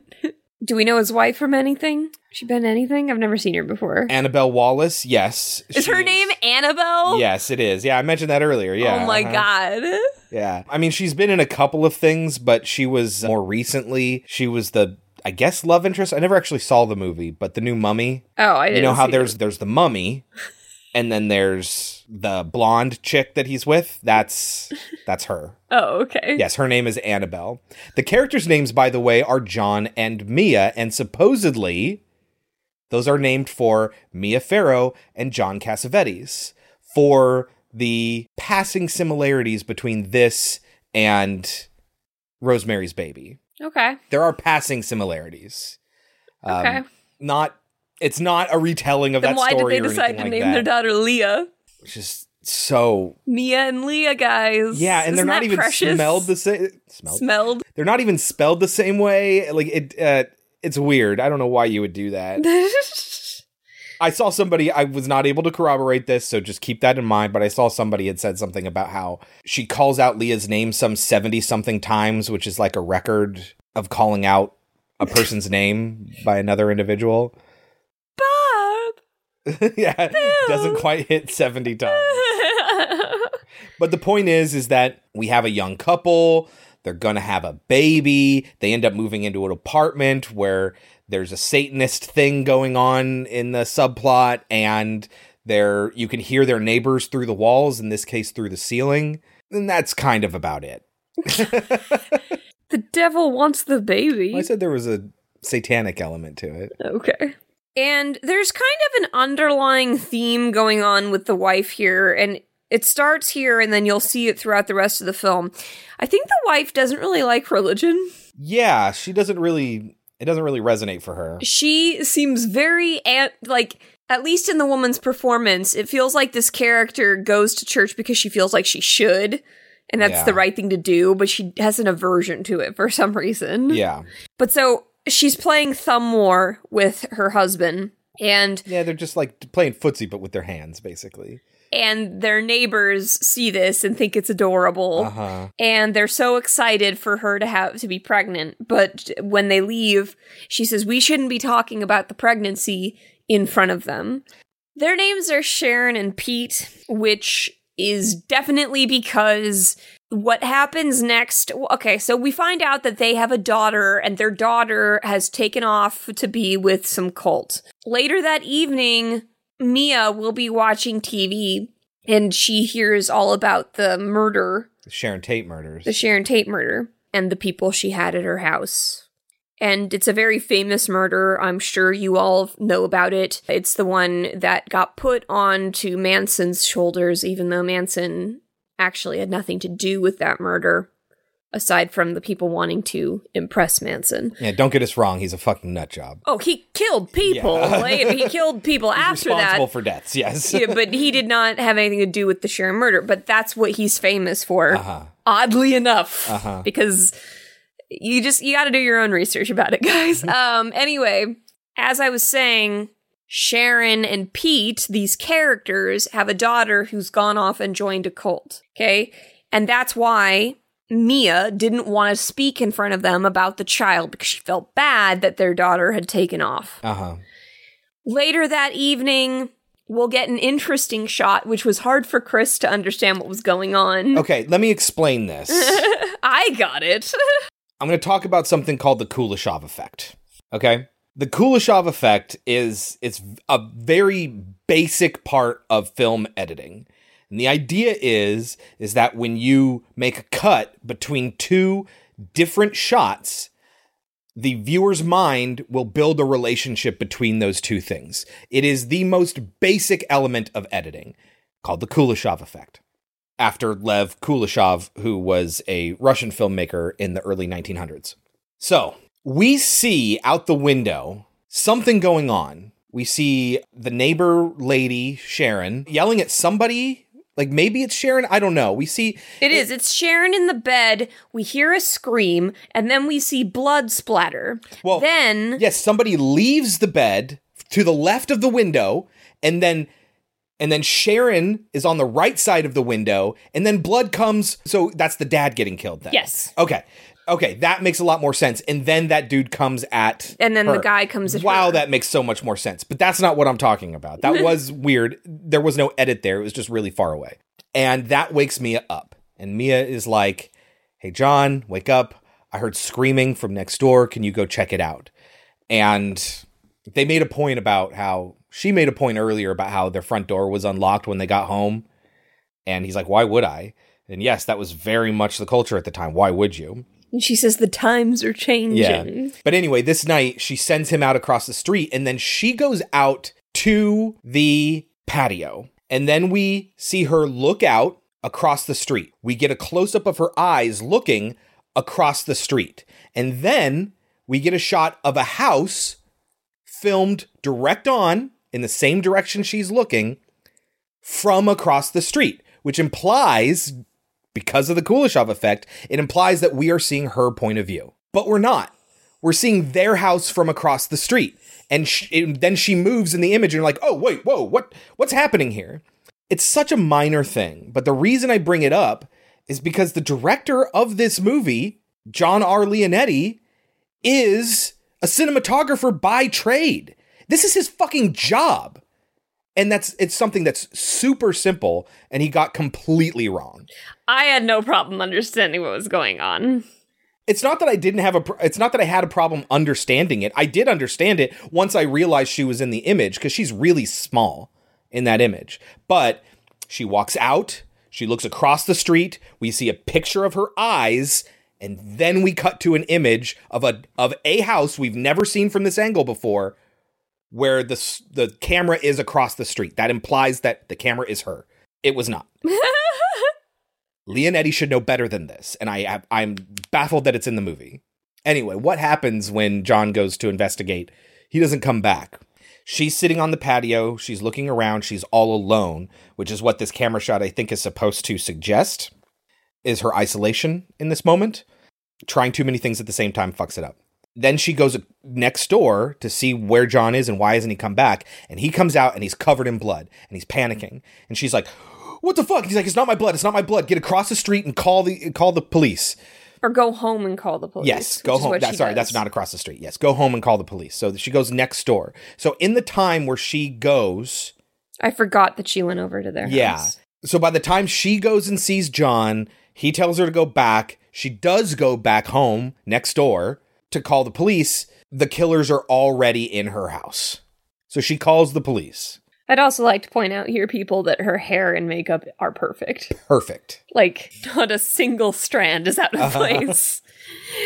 And the woman in the background, we'll find out, is the hippie daughter, which seems odd because she doesn't look like a hippie. She looks like the ring girl. Yeah. But sure. And she's holding her doll for, well, we find out why, actually. It's actually very similar to Chucky. She does the symbol on the wall. Uh-huh. And then when she dies, I think because her husband attacks her, her blood drips onto the doll. Oh, is that what happened? And that's how the devil got put into the doll. But the devil's not in the doll. That's what we learned from The Conjuring. Because it's its conduit. No, the conduit, what it means is it's using it as a method of getting to the humans, not as a conduit to the real world. You sure about that? Yes. I think the implication with the blood dripping onto the doll is that he's connected to the doll, in that he has to stay within a certain limit of where the doll is. The point is, the doll was used as a conduit to get to them, to make them think it was possessed, as in it wasn't actually possessed. I know the doll's not possessed. You're saying, no, I have an answer for this. You're saying, okay, well, it's attached to the doll now. Like, it has to be within a certain parameter. What about all the times that it's in a completely different place from the doll? Remember when the doll is upstairs and then the demon appears in the basement? We don't know how many miles it can be away. What the fuck is the point of even establishing that? I don't know. It's because you need to get Annabelle in this story. That's the only reason. The doll's name is not Annabelle. Exactly. It's the girl who dies. Her name was Annabelle. Here's the thing. The only reason we think this doll is named Annabelle in the first place is because a psychic lied a year from now and just made up a fucking name. Well, but also the girl who dies, the hippie daughter, her name was Annabelle. No, that's my point. They're retroactively tying it into the name Annabelle, but that psychic who obviously lied and made it up because her story isn't true. That means she made up the name Annabelle, too. That's not what the Warrens said. What'd they say? The Warrens implied that the ghost lied to the medium. And the medium didn't know. Ah, okay. That's what the Warrens said. Right, but the ghost isn't a ghost, it's a demon. It's not demon, yes. Annabelle. Right. But the demon is using the name Annabelle because apparently that name is easily used. Significant to the demon? Because Annabelle's the one that brought him here. So he's like, cool, Annabelle, I'm going to use your name. It's dumb. This movie could have been so much better if they just... It doesn't even tell the story of the fucking nurses. Like, let's skip to the end here. The end of the movie is the mom buying the doll. For the nurses. Yes. There's another prequel in here. It all came full circle. It told a story we didn't even know existed and we weren't even curious about. Unnecessarily. In order to shove this into the Conjuring universe. Yes. Ugh. Anyway. We haven't explained why they have the doll, so let's do that. Okay. This woman is obsessed with collecting... porcelain dolls. Now that is fine. Kelsey says as she looks at her own porcelain dolls. I have four. It was not a collection. This woman has them all around the entire baby's room, which by the way, this is 1969, okay? Gender norms were very much alive, and the fact that they don't know if it's going to be a girl or a boy and the husband is okay with her just putting dolls in the baby's room? That was hard for me to believe. Well, that's the thing, is that if you didn't know that there was a baby, if there wasn't a crib and a mobile, which plays the song of the music box from The Conjuring, by the way, for no reason, just as a callback. Yes, you would think that this is our doll collection room. Like that's it, the entire room is built in such a way as to show off all these dolls. Yes, but so. The doll, because I don't know what to call her, because her name's not Annabelle, and I refuse to call her that, because that's not her name. And it really frustrated me, okay? I have these dolls, and guess what? Each of them has a name, and I did not come up with the name. The name comes with the doll. You know why? Because they are collector's items. Yeah. Okay? You refer to them by their name. Yes. So this doll most certainly has a name, and we never get to learn it because they so desperately can't let go of the Annabelle. Like, that's why you came. Yep. That's what you think you came for. Yes. And they ended up feeding you something completely different, and now they need to justify that. So they can't call it any other name other than Annabelle. But so this doll is apparently really hard to find, a rare item, and like worth a lot. So it's what also, they will do later makes no sense. It's also part of a set. Yes. And it's completely the wrong size for all the other dolls in this set. Well, there's only three of them, and I think they get bigger as they go. You think? I think they established that this doll was this size, yes, and then they realized that this does not make sense. It's over the top. It is, yes. Because we all know Annabelle, the original Annabelle, was just a Raggedy Ann doll, yes, which we see in the secondhand shop when the mom buys the other doll. We see a Raggedy Ann doll on the shelf, yeah. Okay. So, yeah, she's really excited that she has this new doll. But now, the night of these murders... Do we want to mention the fact that she's kind of a bitch? Mia? Yes. In what way? We get this whole scene between her and her husband where her husband is just totally perfect and super, super sweet and kind and apologizing, and she's just mad about every little thing that he does. You pointed out that, okay, it's not James Wan because he didn't actually make this. Apparently he did direct one scene, but he didn't make this, he didn't write it. But you pointed out that in this universe, it has a habit of making the husbands like perfect men. Yes. And the women, as the ones who are usually experiencing the thing... are the hysterical ones? They're usually the hysterical ones, and ordinarily, men write that off. But in these universes, the men are always super, super comforting. Yeah, like, and that's fine. I'm fine with that aspect of it. No, the men are great, and it's refreshing to see these really positive role models in men. It's awesome. The example we use all the time for an understanding husband when he's not going through what the wife is going through is the one from Insidious, where What's-His-Face says, I moved houses for you. Yes. Yes. He sells his house and moves into a different one because his wife thinks it's haunted. Now, she's right, but he doesn't know that. But yes, so they have a habit of making these men perfect. And John is fucking perfect. Yes. There's nothing wrong with this man. Even when he says something that she, like a total bitch, purposefully takes the wrong way. I think he's talking, because he's like a new doctor in the middle of his residency and she's pregnant. Yeah. And he's talking about the fact that this is going to be a hard, difficult challenge. And that makes her really upset. Yeah, she's like, oh, are we a challenge? You know, like that's her response. And it's like, bitch, you know what he meant. But then he comes in and he apologizes like the perfect husband that he is, and explains his thinking and defuses the situation. And then she gets to have been upset for no good reason for a while. And I guess we just write it off as, you know, oh, she's a pregnant woman. So that's the night when the whole murder thing happens. And I don't know if I said this or if we already kept it in, but we can add it now. Mm. The hippie daughter, Annabelle, has murdered her parents and had an accomplice, but we never really learn anything about that dude. Yeah. She dies holding the doll, and she's made a demonic symbol on the wall, and her blood will drip from her face to the doll's face.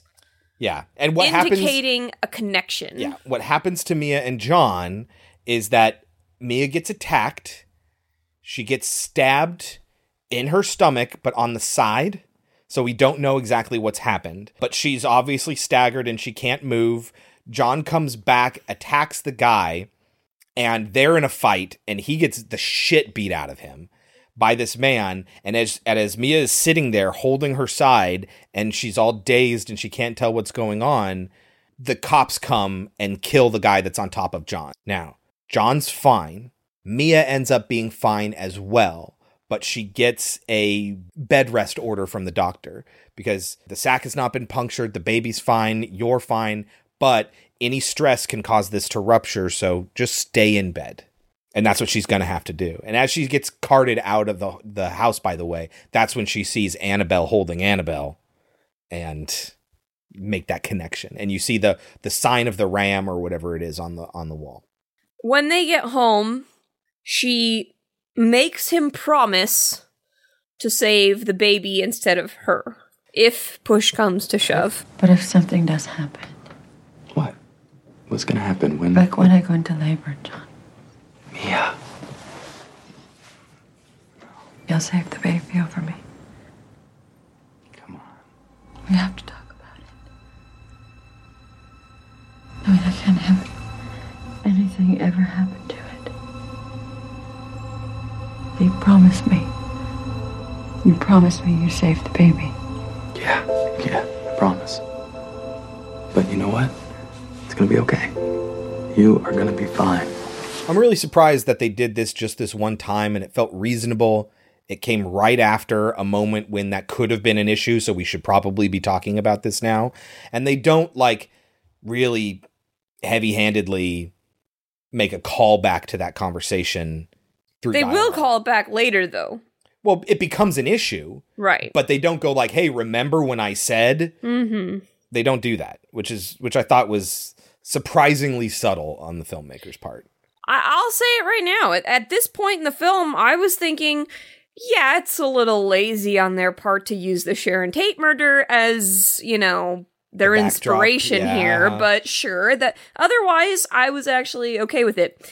The next scene is where I started to notice a downward trend. Uh-huh.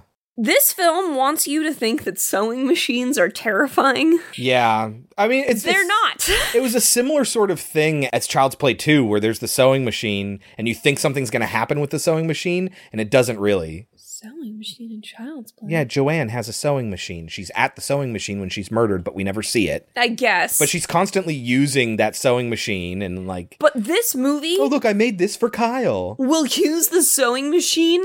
Yeah. As the only way to set up tension sometimes. Yes. And I'm like, I'm staring at a sewing machine that can't move, that can't do anything. And if I get hurt, what's the worst it can do? It can prick my finger. And the movie proves me right. Uh-huh. Later, when she finally does get injured by it, and it is a prick of the finger. And why does it ever happen? Is it because... the sewing machine is haunted? No, it's because she's watching a soap opera. She's not paying attention. This is not horror movie tension. What the fuck? Like, it will have that sound. Yeah. And it'll keep zooming in on the sewing machine as if I'm supposed to be scared of it. And I'm like, one time, do you want me to laugh at you? It sets up that you should be scared of the sewing machine because one time it's going off in the middle of the night. Yes. And then John unplugs it and it stops. And there's a whole tense scene about, oh my God, what's happening? It's ridiculous. It is real ridiculous. They will start to notice that the doll falls on the floor. And it's like, okay, I'll put it in this chair. And then they'll notice that the chair moves a bit. Oh, it rocks on its own. Yes.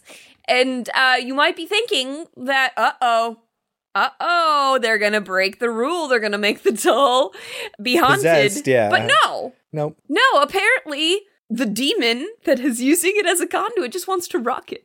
Yeah, uh-huh. I guess just kind of bored and fidgety. I guess it's supposed to scare the people. I don't know why he wants to scare them. And we not see the stuff he's capable of. Yeah, I don't understand. Anyway, he makes the TV act up a lot.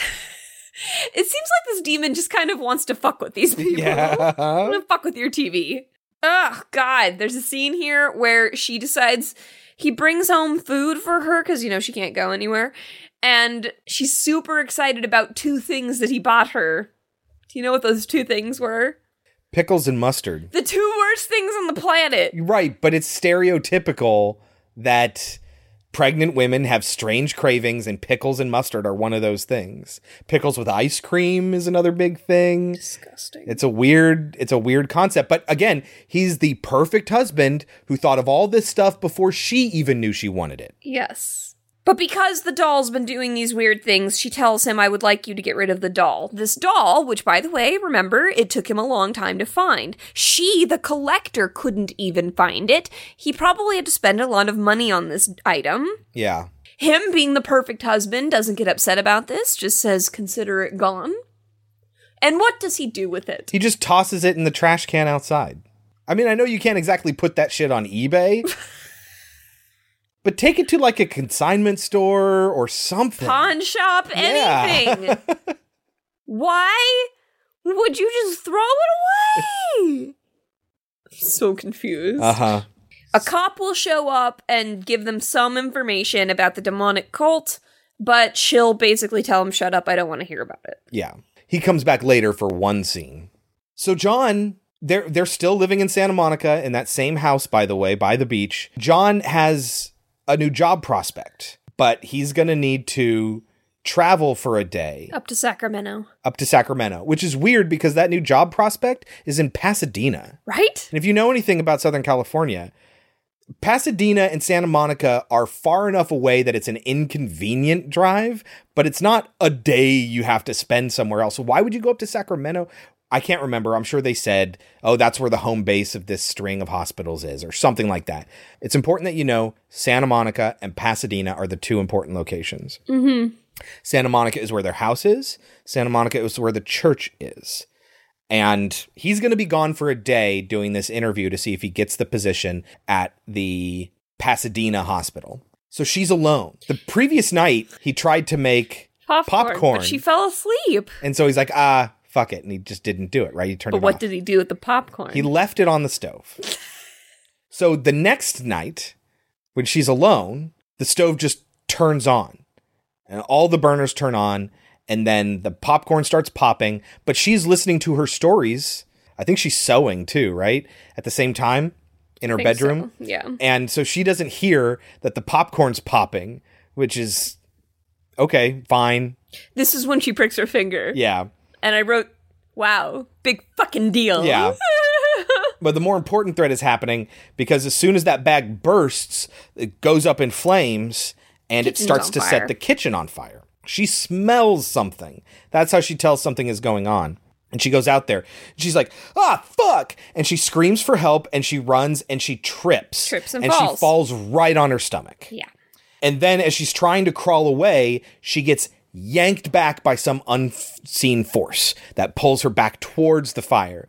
But shortly after that, some neighbors come running in and pull her out of the burning house. And her baby was born. Surprise!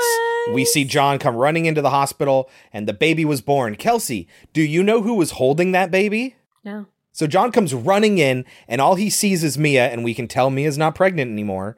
But, like, she just looks like normal Mia, and it's like, that's not how that works. And he's like, oh my God, are you okay? Are you okay? And she keeps telling him, look behind you. He turns around, and he sees a nurse holding the baby. Yeah. That nurse is one of the nurses from that intro scene from The Conjuring, which is a connection that's kind of fun, but utterly pointless. Yes. So they had the baby. The baby is fine. Even though it was born prematurely, it was born through a traumatic experience, it made it out okay. Yes. And she says, the house is cursed. I want to move out. And he says, that's okay. I got the job in Pasadena. I moved houses for you. Okay, he got this brand new awesome job. This does not make any sense. He got this brand new, high-paying job. They move from Santa Monica, where they own a house next to the beach. And they move to Pasadena, which is mainly suburban. And they move into an apartment. He's making a fuck ton more money, and they're moving to a cheaper area. And they move from a house to an apartment, and now they have a baby. What the fuck? I have no idea. It's a weird choice. And yes, they do drive back to Santa Monica to go to church every week. That is a thing. It's fine. It's fine. Like I said, it's an inconvenient drive. It's not a long drive. But yes, they do go to church and they see the priest. And again, priest is like, oh, mother is the closest thing to God because they're the only ones that can share in God's creation. And again, she just kind of seems to have this aversion, which they will never go into. No, she thinks the priest is creepy. Back at their house, we find out that this woman is certainly not a doll collector. Yeah, she's just like tossing these dolls around and shit. She apparently packed her porcelain dolls. Porcelain breaks, people. She just stacked them in a box with nothing. She didn't put paper around their faces. She didn't put bubble wrap in there. Nothing. And they're all just leaning on each other. Yep. Mine dolls that I have taken pretty fucking good care of, their headpieces, like not their heads, but like the things that are in their hair, those fall off now just because of how delicate those things are. Yeah. I understand. You're not right. A doll collector. Uh-huh. Just the little things that they're not paying attention to here. What does she discover in the box? The doll that we will not be calling Annabelle. That's right. And it's all dirty. And John walks in. And he's like, what the fuck? I threw that away. And she's like, you know what? It's fine. Kind of like when Andy tried to prove that he wasn't scared of Chucky. Like, you know what? I can't be afraid of this thing my whole life or whatever. We're just going to deal with it. It's okay. I want to keep her. Wait a sec. How did that get in there? I swear I threw it out. I don't know. Things must have got mixed up after the fire. Here, give her to me. No. You gave her to me as a gift. Like Father Perez said, we should celebrate our strength, right? You sure? Yeah. Does nothing to clean it. No, either. It stays dirty. Not a doll collector. Okay, so. For much of the rest of the movie, John's going to be gone at the hospital, conveniently leaving Mia alone. Yes. The TV goes out again. We see Creepy Lady walking in the background again. Creepy Lady being Annabelle, the woman. Oh, that's right. Yes. Annabelle being creepy in the background. She's a ghost that does nothing in this entire movie, except look creepy. She wakes up because the baby's crying. Right. But nothing happens. She goes shopping with the baby, and she walks down the stairs. Now, just real quick, I'll get this out of the way now. There is a later scene, which is apparently the one that James Wan directed, that involves an elevator. Why the fuck is she carrying this baby down the stairs if there's an elevator? I don't know. But who does she encounter on these stairs? These two kids. These two kids will never come up again. No. But we'll get, like, messages from them. One more time. But not from them. No, yeah. This has nothing to do with the plot. Okay, so I already said that the stairs don't make any sense, why you would have stairs and an elevator, and why you would carry your baby with nothing. You know, you just got her strapped into one of those things down the stairs. Why wouldn't you take the elevator?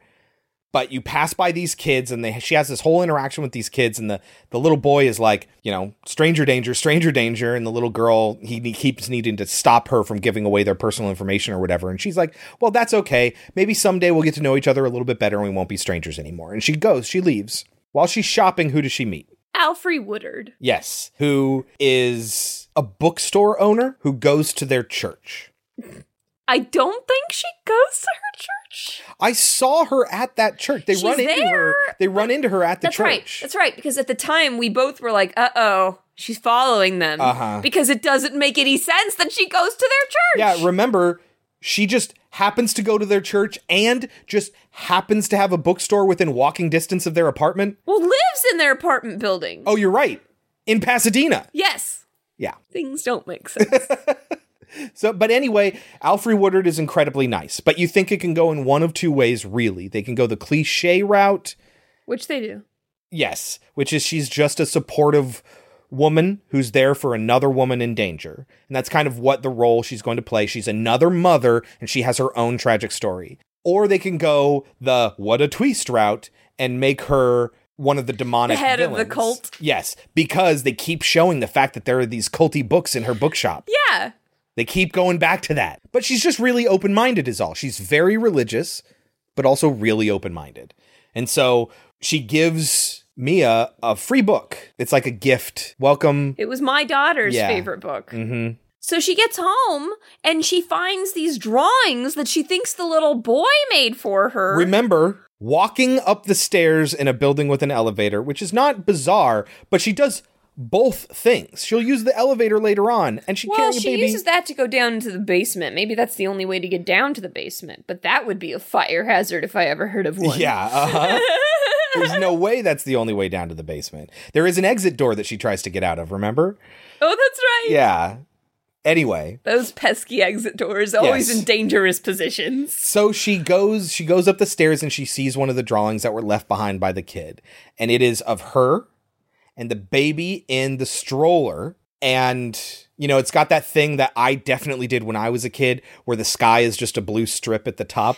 I absolutely did that because, the blue is above us, right? You just don't. Yeah. Anyway.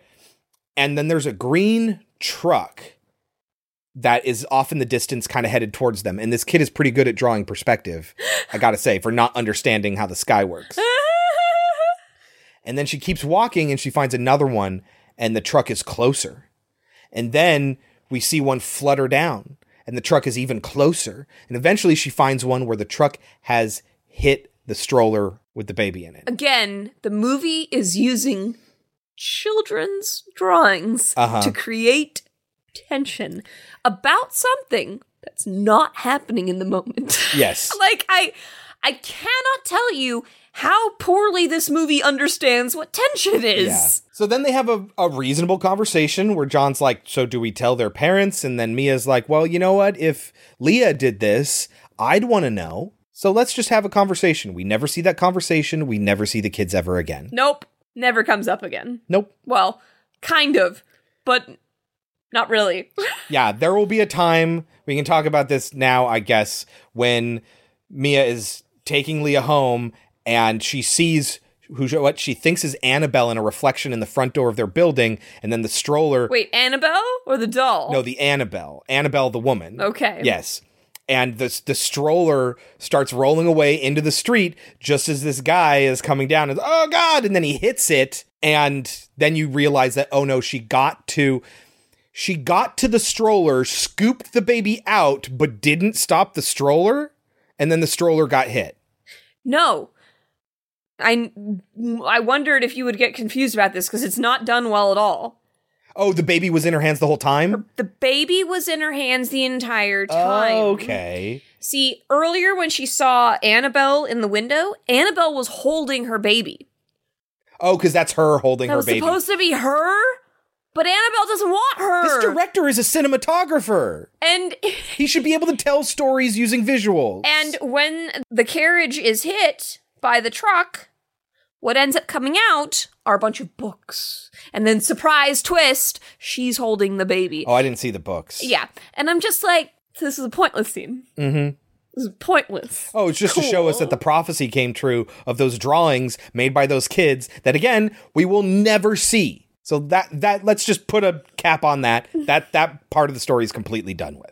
So when she's having the conversation with her husband about the drawings, he thinks that she's getting herself all worked up over nothing, you know, and he feels bad for her that she's stuck inside all the time with the baby. So, you know what? I will come home early tomorrow. We'll have a nice adult dinner, adult conversation. It'll be all lovely. Cut to that night. And a song is playing that I love, that Chris does not like. I was like, oh, this is a garbage song. Cherish is the word that I used to describe. No, hate it. I hate this song. Those lyrics are stupid. And the way they sing them is stupid. And it's formatted in such a way that no human being would actually talk that way. I like this. It's like they're bending over backwards to put it to a melody that I already don't like. It's a bad song. I like it. I understand. So at dinner, he's not there, the music is playing, so out of frustration, she decides to go and turn the music off. And I had to point this out to Chris, because I'm used to looking for this in James Wan movies, although, as Chris will remind me, it's not a James Wan movie. So I was expecting things like this, always looking around the room for hidden things. And what did I find?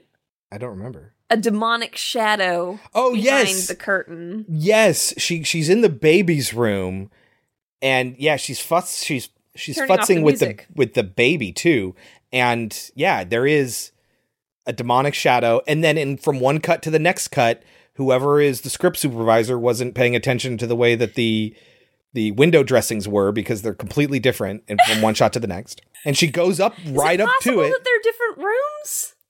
No, this is literally the same scene, same window, because she walks up to it, and then the big gust of wind comes in and attacks her. She's like attacked by wind. Legend of Hell House. Yeah. Except that you liked that, by the way. No, okay. Maybe me saying attacked by wind is a little bit... They're just... The wind kind of blows the sheet at her, and she goes, oh! Roddy McDowall in Legend of Hell House... had to struggle against the wind that was trying to fling him across the room. There is a difference. I'm pretty sure she gets thrust to the ground. Yeah. And then we see a shot that Chris thought was super cool. I don't remember where it. Where a little girl runs at her and then turns into Annabelle. Okay, yeah. So she sees a little girl in the room across. So she's inside the room, Mia. Fallen to the ground because the wind has pushed her down. But she's getting back up. And what she sees is she's in the baby's room. The door to the baby's room that leads out to the hallway is open. It like swings open on its own, and it reveals this little girl who is across the hall from the opening of this doorway in like the living room or whatever it is. And as the door starts to swing shut on its own again, the little girl comes charging at her, and the door covers the girl. And when the girl hits the door and knocks it open, it's fully grown Annabelle comes chasing after her. And just the sequence of events I thought was really kind of neat. And it's not just a jump scare for jump scare's sake, because she does actually immediately attack Mia. And then obviously she doesn't have to run. So it's kind of halfway between a good jump scare and a bad jump scare. But then nothing. Yes. Nothing happens. She attacks her and she freaks out or whatever. Yes. But I mean, it's not just like they do a lot. Well, that night, her husband is very concerned and finally says, I think you should talk to someone. I'm not saying you're crazy. We don't even have to go to a shrink if you don't want. We can always go to... The priest? Yes. Yeah. So they go to the church. Oh, did I skip something here? Because I wrote, go to the church, and then the next thing I have is her in the basement dealing with the demon. So did anything happen at the church, or did he just say, let's go to the church? No, I don't know which order it happens in, and it's not really important, but they go to the church and the priest says, something like, hey, you know what? You guys have gone through some overly traumatic shit. It's more than most people have to deal with. And you've come out the other end, so you're obviously very strong individuals, and you're going to have to lean on the strength of each other to get through this next thing. It's kind of just platitudes, but he's also like trying to build them up so they can get through it. So I can see why it's a good thing, but he doesn't really give them anything important that they can do anything with. So yes, this is the James Wan basement scene where she's taking things and she's putting it in storage. Cue the baby carriage. Yeah. Cue the baby screaming. Carriage. She gets grabbed by an arm. We see some blood. Then there's creepy silence. And yes, a hand will grab her. Uh-huh. And what does it do? It leaves the mark of the ram on her. Which was the same mark that Annabelle left on the wall when she died and bled onto the doll. Yeah. Which is why the demon is connected to the doll. Where's Annabelle in this scene? Because the demon's down here. Hanging out in their bedroom.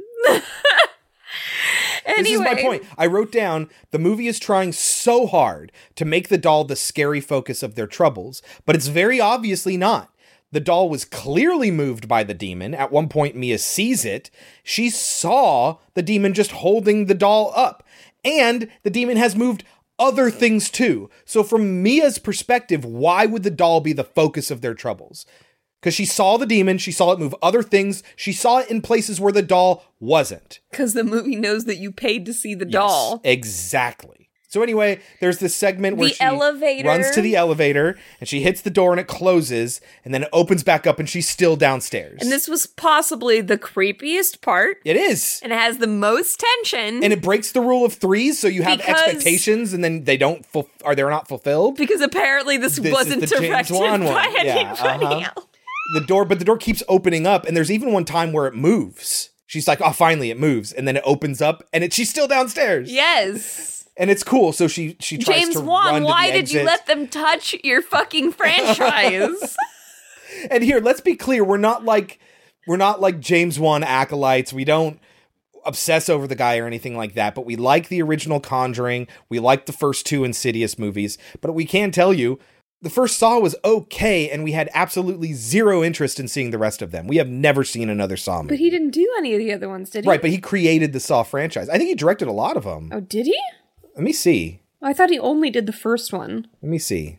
Dead Silence. Oh, that's before he got big, I guess. He directed Furious 7, The Conjuring 2, Aquaman. Aquaman 2 he's directing. Yeah, so he only did the first Saw and that's it. Yeah. You're right. Yeah.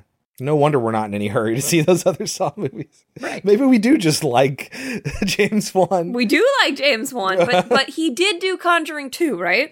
Yeah, and I liked Conjuring 2, you didn't. So we're kind of, it's an okay movie is on that one. But so, what happens? The elevator won't go up, so what's she forced to do? Run to the exit, back inside the basement storage area to go run to the exit. And the demon makes some scratching noises with his claws, just like Freddy does. Uh-huh. She has to run up the stairs. There's now. There's banging up the stairs, uh-huh. coming after her. Again, like, these things are pretty basic. You're building tension by telling me that something is chasing after her. You're not mm-hmm. building tension by having me stare at a sewing machine. Yeah. Well, Jesus. She ends up getting to the top, but she can definitely hear that the demon is chasing after her. And this is the one thing that Juan's not good at. It's the one thing that's faltering here. Hold on. She looks down the stairs, and she's just waiting for this thing to appear that she can hear coming up the stairs. And then all of a sudden, it, bah! Jump scare pops down from the ceiling, and we see it head on, face to face, like it's trying to recreate the lipstick face demon moment from the first Insidious movie that everyone has been trying to recreate ever since then, because it's one of the very few good jump scares that don't lead to immediate action. Because generally speaking, if you just have a jump scare and nothing comes afterwards, it's a bad jump scare. But for some reason, something about that lipstick face demon in the first Insidious movie got literally everyone. I think because it surprised us, because it seemed like it really did come out of nowhere. There was no tension buildup. Mm-hmm. It just like... ah, and everyone's, Jesus Christ. So ever since then, people have been trying to recreate that moment. And this seems to be one of those times. Okay, that's not what I'm talking about, because I don't have a problem with jump scares. I'm fine with them. No, my problem is James Wan's tendency to just use CG. Oh. He just loves CG. And I'm like, that didn't need to be CG. You could have given me a dude in makeup. Isn't it a dude in makeup? It's too shiny. It's too blue. It doesn't look like it's actually there. There might be a pass on it of something. Computer. Yeah, uh-huh. It looks too glossy. Yeah, I hate that look, because sometimes James Wan. So yes, like his demons typically look like they're not really there. You know what I mean? Right, but the demon is played by that same guy. So the composer of all these movies. His name is Joseph Bishara. We've talked about him in the past when we did the Conjuring movies. He's the composer. He also, because he looks creepy, they get him in a lot of these movies. And so, yeah, he's the lipstick-faced demon. Well, I'm thinking he's Bathsheba from The Conjuring. I'm thinking of, like, The Crooked Man. Yeah, oh, okay, I see what you're saying. That kind of look, yeah, from the second Conjuring movie. It doesn't look like it's there. There's uh-huh. just something wrong with it. It doesn't... Is that a person in makeup? Am I wrong? The crooked man? No, this dude. Do you know? Yeah, no, I'm telling you, it's that dude, right? Joseph Bishara. But yeah, but it's an actor. I mean, they had an actor for the Crooked Man too. What I'm saying is, did they put CG over him? I assume they did, but the Crooked Man is Javier Botet, who's in a lot of these sorts of movies. He's just a very tall, lanky guy. He's the leper in the It movie. He's been in a lot of things. It has that sheen to it. Sure. Not okay. So, because all this shit is happening to her, she decides to call up the cop. And I'm bringing this up because he's the one that will tell her more information. He tells her that they were known as the Disciples of the Ram and all this stuff. But I love his response because she's asking him more and more questions. And he's like, well, because this is all just a bunch of hocus pocus. And this is when she decides to go to the bookstore to learn more about demons and stuff, and she will run into Woodard again. Alfre Woodard. And what does she tell her? Well, she's very supportive, and Mia is like, finally admits, I think my house is haunted, and she's like, well, come over here to aisle 3. We have books all about that, and she's going to help her out. Yes. She's not judgmental at all. No. They end up spending some time together, and... it's a very kind of cute relationship. We learn that Alfre Woodard had a daughter who died in a car accident. We don't learn the details of that accident yet. And she would have been about Mia's age. So Alfre Woodard kind of sort of adopts a motherly role in this relationship. Right. And she tells her, you do whatever you think is right to protect your family. Yes. This is when the whole thing will happen with the truck, which is why her carriage is filled with books. Yes. So that night, books, man. What happens to the baby? This is when the demon decides that the best way to kill the baby is to throw books at it. Oh my God, you're right. So it locks Mia in a room, and Mia is forced to watch from underneath the door as books just start falling out of this bookshelf next to this baby. And the baby's like, slam, slam.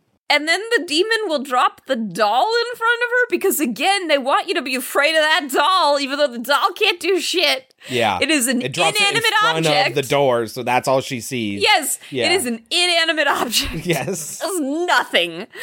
This is when she will see it. Somehow she gets the door open. This is when she will see the demon pick up the doll, and it's the most ridiculous thing. He's like holding it by the neck, and then his face is right next to it. This is creepy. Yeah, and you're aren't you scared? Like, you're scared, right? You're afraid of the claw. Exactly. And I'm sitting here as an audience member, and I'm just like, I should be frightened of the demon. Yeah. That's what I should be frightened of. But because he's holding the doll next to him, it is ridiculous and silly, and I'm laughing now. Right. And I understand, again, back to the Kuleshov effect. Originally, we see the doll just stand up, which is actually kind of cool, right? The doll sits up. For about 2 seconds, and then it floats up, and it's like, this is kind of neat. And then they cut to a shot of the doll in the same position, but the demon holding it. And you're like, okay, you put those things together.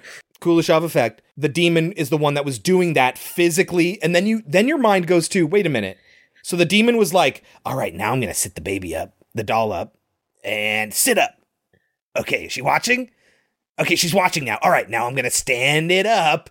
And then you just got a demon holding a little doll. And it's like, this is fucking ridiculous.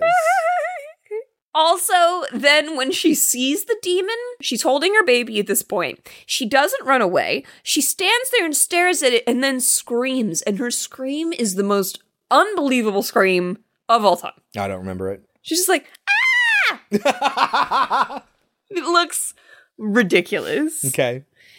So her husband's like, we need to go and see the priest. So they do. No, the priest comes to them. Oh, does it? Yes, and then the priest takes the doll. Yes, I'm going to take it to a holy place. But that's if he can get there. Yes, so there's this whole thing where he's driving and he's looking down at the radio. Another thing where they're not paying attention. Because the radio's messing up, which is taken straight out of Amityville Horror. Yes. Actually, yeah. No, this is very similar to that. Okay. But you think something's going to happen, and you're just like, I'm going to be really pissed if something happens to this priest because he's looking at the fucking radio. That's not scary. That's incompetence. But it doesn't. But nothing happens. He gets there safely with the doll, and then he carries it up the steps, and then you're thinking it's going to be an omen situation. Yeah, where something's going to come, lightning's going to strike, and then the pole is going to pierce right through him. No. As he approaches the door of the church, he sees Annabelle, and Annabelle the woman, as he's carrying the doll, and she starts to come towards him, and then he goes to the front door, and then the doors burst open and send him flying. Which, again, I think it's the omen. Where does the line of holy ground? Yes, where is the line? Yes. How did the demon get inside the church to blow the doors open and send him flying? Mm-hmm. I guess we just don't believe that? Well, then you need to establish that's the case. Because he thought it was a holy ground where he could take it. And clearly he can't go inside. The demon doesn't want him to. So there's something holy about that land. So how did he get behind the door of it? Yeah. Where's the line? Yes, exactly. Especially when it contradicts things you've already established in the movie. So you just need to explain that to us. And again, people listening, us asking questions doesn't mean we don't have the fucking imagination to figure it out. The point is that the movie did a bad job of explaining it, and that's what we're pointing out. So just, come on, stop sending us comments that, why don't you get it? We get it. It's dumb. That's what we're pointing out. Bunch of things happen. The husband ends up finding out about the priest. Oh, the priest is taken to his hospital. Oh. So why is the priest taken to a hospital in Pasadena when the church is in Santa Monica? And it just happens to be the one that the John works at. Yes. So the priest tells him they want Mia's soul. Yes. She's somehow figured out. And so John tries to call home to Mia and tell her, but of course there's static on the phone, just like Amityville Horror. Yep. She's been hanging out with Alfre Woodard again, and Alfre Woodard tells her the story of her daughter, how she died. Oh, I didn't write any of that down. Alfre Woodard was driving, and her daughter died, and she took it really hard, and she tried to kill herself. The implication that she was falling asleep? Something like that. It's unimportant. The point is that she holds herself responsible, and she tried to kill herself. And then, as she was dying, she saw the ghost of her daughter say, "Mama, it's not your time." And so she woke back up and vowed that she would stick it out for her daughter until such a time that was designated ahead of time. And if you're starting to put two and two together, you are like, assumedly, everyone else in the audience right now. It's becoming very, very obvious. So what else happens? But so Mia can't hear her husband on the phone, so his warning is for naught. She gets a knock on the door, and someone is turned away from her. It's obviously Perez. The priest, yeah. Yeah, the priest. And when she opens the door and tries to talk to him, he says what the demon said to him before the demon, like, pushed him down. "May God have mercy on your soul!" Why? Yeah, why would a demon say that? Right. Because it sounds creepy for a haunted priest to say something like that. Sounds creepy. Exactly. But is it substantial? Not at all. Is it meaningful? Not at all. Oh, shit. This is when we'll get the most fucked up scene. And for a moment, you're going to be sitting there and just like, yeah. Oh, my God. So at some point, the haunting happens. Yeah. And Alfre Woodard sees that everything's going on. What even happens with the priest? Does he attack her? Does she fight back? No, I think she closed the door and he's gone or something. I don't know. Doesn't matter. It really doesn't.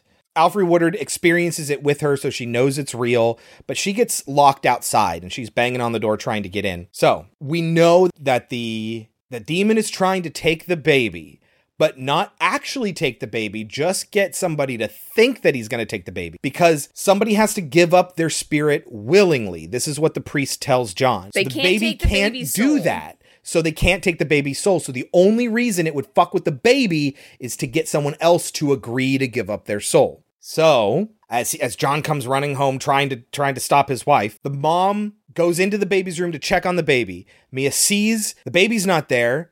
The fucking doll is, and it picks up the doll and starts slamming its head, which does not shatter, for some reason, this is not real ceramics, against the metal post of the bed, and it's bending, and I'm like, I wrote this, I was like, oh God, it's going to turn out that that's her actual baby, but they wouldn't do something so fucked up, right? That she slammed her baby's head and killed her own baby, and then she throws the doll into the closet, and when she looks at it, it's the baby, and the baby fucking dies in front of our eyes. It like gurgles and shit like that. We're like, oh my God, she actually killed.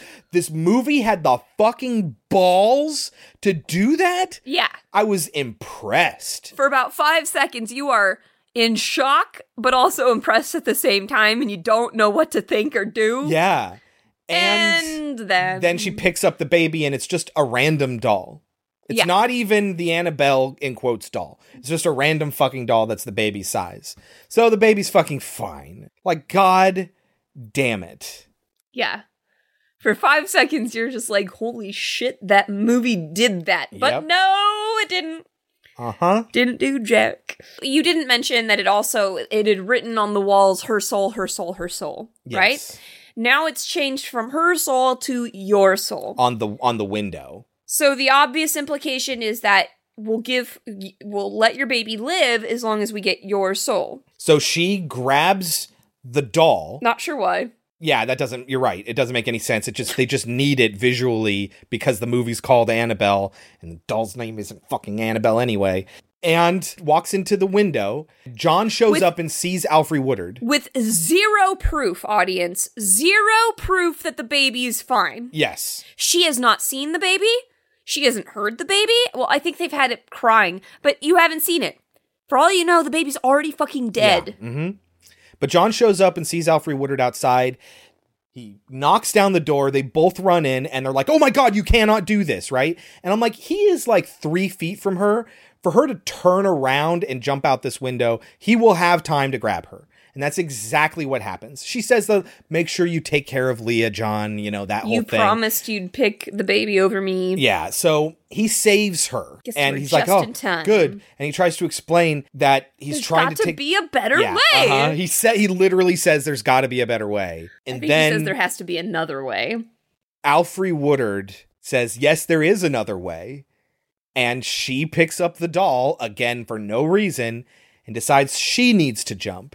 Because she's like, this is that time that my daughter was talking about. Again, people, we still don't know if the baby's okay. Yes. This could all be for nothing. And then she jumps, kills herself. And they're like, oh my God.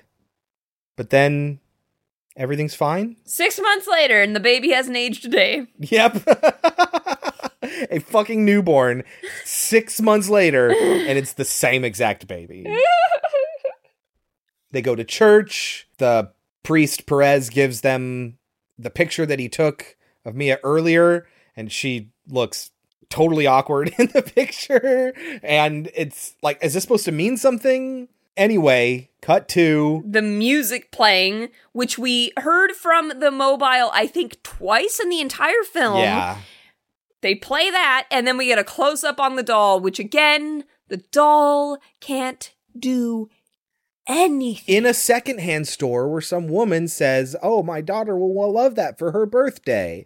Meaning this is the mom of the nurse that we saw earlier in this movie and that we saw in the intro of The Conjuring. And this is the moment where she buys. So we're finally up to the point that we thought we were buying a ticket to see, which is the actual haunting Annabelle stuff. I understand why they didn't make that movie, because they already told the whole thing at the beginning of The Conjuring. Don't fucking make an Annabelle movie is the answer to that. So, anything else to say about this movie, Kelsey? No, I'm good. What do you think it has on Rotten Tomatoes? I think I know. Okay. Is it 26? It's 29. 29. Annabelle borrows unabashedly from better horror films, content to leave viewers with a string of cheap jolts that fail to build on the far more effective The Conjuring. Metacritic 37, cinema score of a B. Do you think this movie is overrated or underrated? Maybe a little underrated. A little underrated. I'll give it a 30. I was going to give it a 40.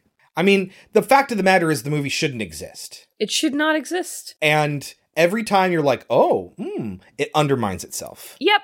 And that, like, so it's basically at neutral at that point. Every good thing, it does a bad thing to offset it. And it's like at neutral. Mm-hmm. And then the fact that it just shouldn't fucking exist in the first place. And they need to bend over backwards to fit it in this universe and make Annabelle the scary doll and all that stuff means it loses more points. Mm-hmm. It's a 40 for me. That's a nah for me, dog. Yeah, that was a big no. It's a bummer. I'll put it this way. The movie and the scares weren't as garbage as I expected them to be. Right. Like, the reason that we haven't been watching Annabelle movies is because we thought they'd be terrible. Yes, we thought they would be zero. Terrible. It's not a zero. But it's not good. Oh, no. No. I'll never watch this again. Yeah. There's no reason to watch this movie ever again. No. Just like we said, there's no reason for you to watch it the first time. And hopefully you took our advice. Hopefully. It wasn't. Hopefully we weren't too late. Although... we've started this path, and we're going to finish it eventually. Yep. We're going to be Annabelle creation. I'm telling you, one of them is supposedly good. And Annabelle comes home, goes home. Homecoming. It's not homecoming. But here's the thing. Why do I care how the doll was created? Oh my God, you're right. Because literally nothing happens until the actual Annabelle kills herself with the doll. Yeah. So why do I give a fuck? Maybe we're going to learn about the hippie daughter. That would be interesting at the very least. Maybe we're going to learn that this is just a really unlucky doll and it gets haunted several times. Who knows? We'll find out. It'll be bullshit either way. Oh, God. Okay, so that is our doll episode. Another one with our classic film 1990s Child's Play 2 and our modern film 2014's Annabelle. What are we watching next week, Kelsey? Next week is Father's Day. So we will be watching Creep Show I'm really surprised Kelsey put this on the list. She does not like Creep Show. I do not. But it has a Father's Day segment. It also has a segment full of bugs. Yes. And a movie that was already on our list, but has also been recommended by Lamont. Okay. Frailty. Yay! Yes, Frailty is very good. Yeah. I mean, it's been a long time since we've seen it, but we enjoyed it when we watched it. I wonder if it holds up. I know it does. I've seen it several times. All right. I'm excited for it. I mean, it's from that era of the 2000s where, like, there are a lot of movies like that. I mean, it feels a lot like, you know, they're about fatherhood and they're dark and they're, like, even Frequency, which isn't a horror movie.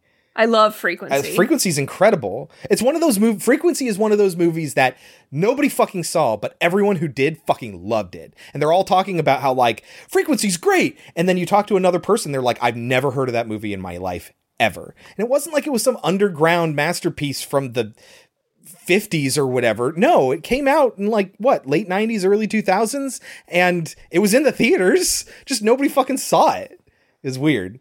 Completely unrelated, not a horror movie. See Frequency. It's a good movie. It's sappy as fuck, but... did I show you Frailty? I don't think so. I think you hadn't seen it until I showed it to you. I think we watched it with movie night. No. I remember distinctly finding out that you hadn't seen it and showing it to you. But who knows? I don't know. Well, we will watch it next week. Until then, you can always reach us at our website, podcemetery.com, and you can get a list of all of our movies there. Don't forget to subscribe in your podcatcher of choice and rate and review. 5-star written reviews are the biggest help. Bigger than that is sharing us with your friends, and even bigger than that is listening in the GD first place. We love each and every one of you. Until next week, I've been Chris. I've been Kelsey. And this has been Pod Cemetery. But before we go, Kelsey, any last words? I like your dolls. I don't want to be buried in a big cemetery. I don't want to live my life again. I don't want to be buried in a big cemetery. I don't want to live my life again. Fall addicted to the sacred place. This ain't a dream. I can't escape. Moldings and fangs that are picking up bones. Spirits moaning among the tombstones. Wait, Tom Holland? Not Spider-Man Tom Holland. Oh, there are two. I think we talked about this in that episode too. It just happens. One thing. That's the end of Chucky. Do you have Chucky? No. Their names are not John and Phyllis. That's way wrong. Oh, those are the names that he wants to name their child. Yeah. Phil, Bob, and Sony.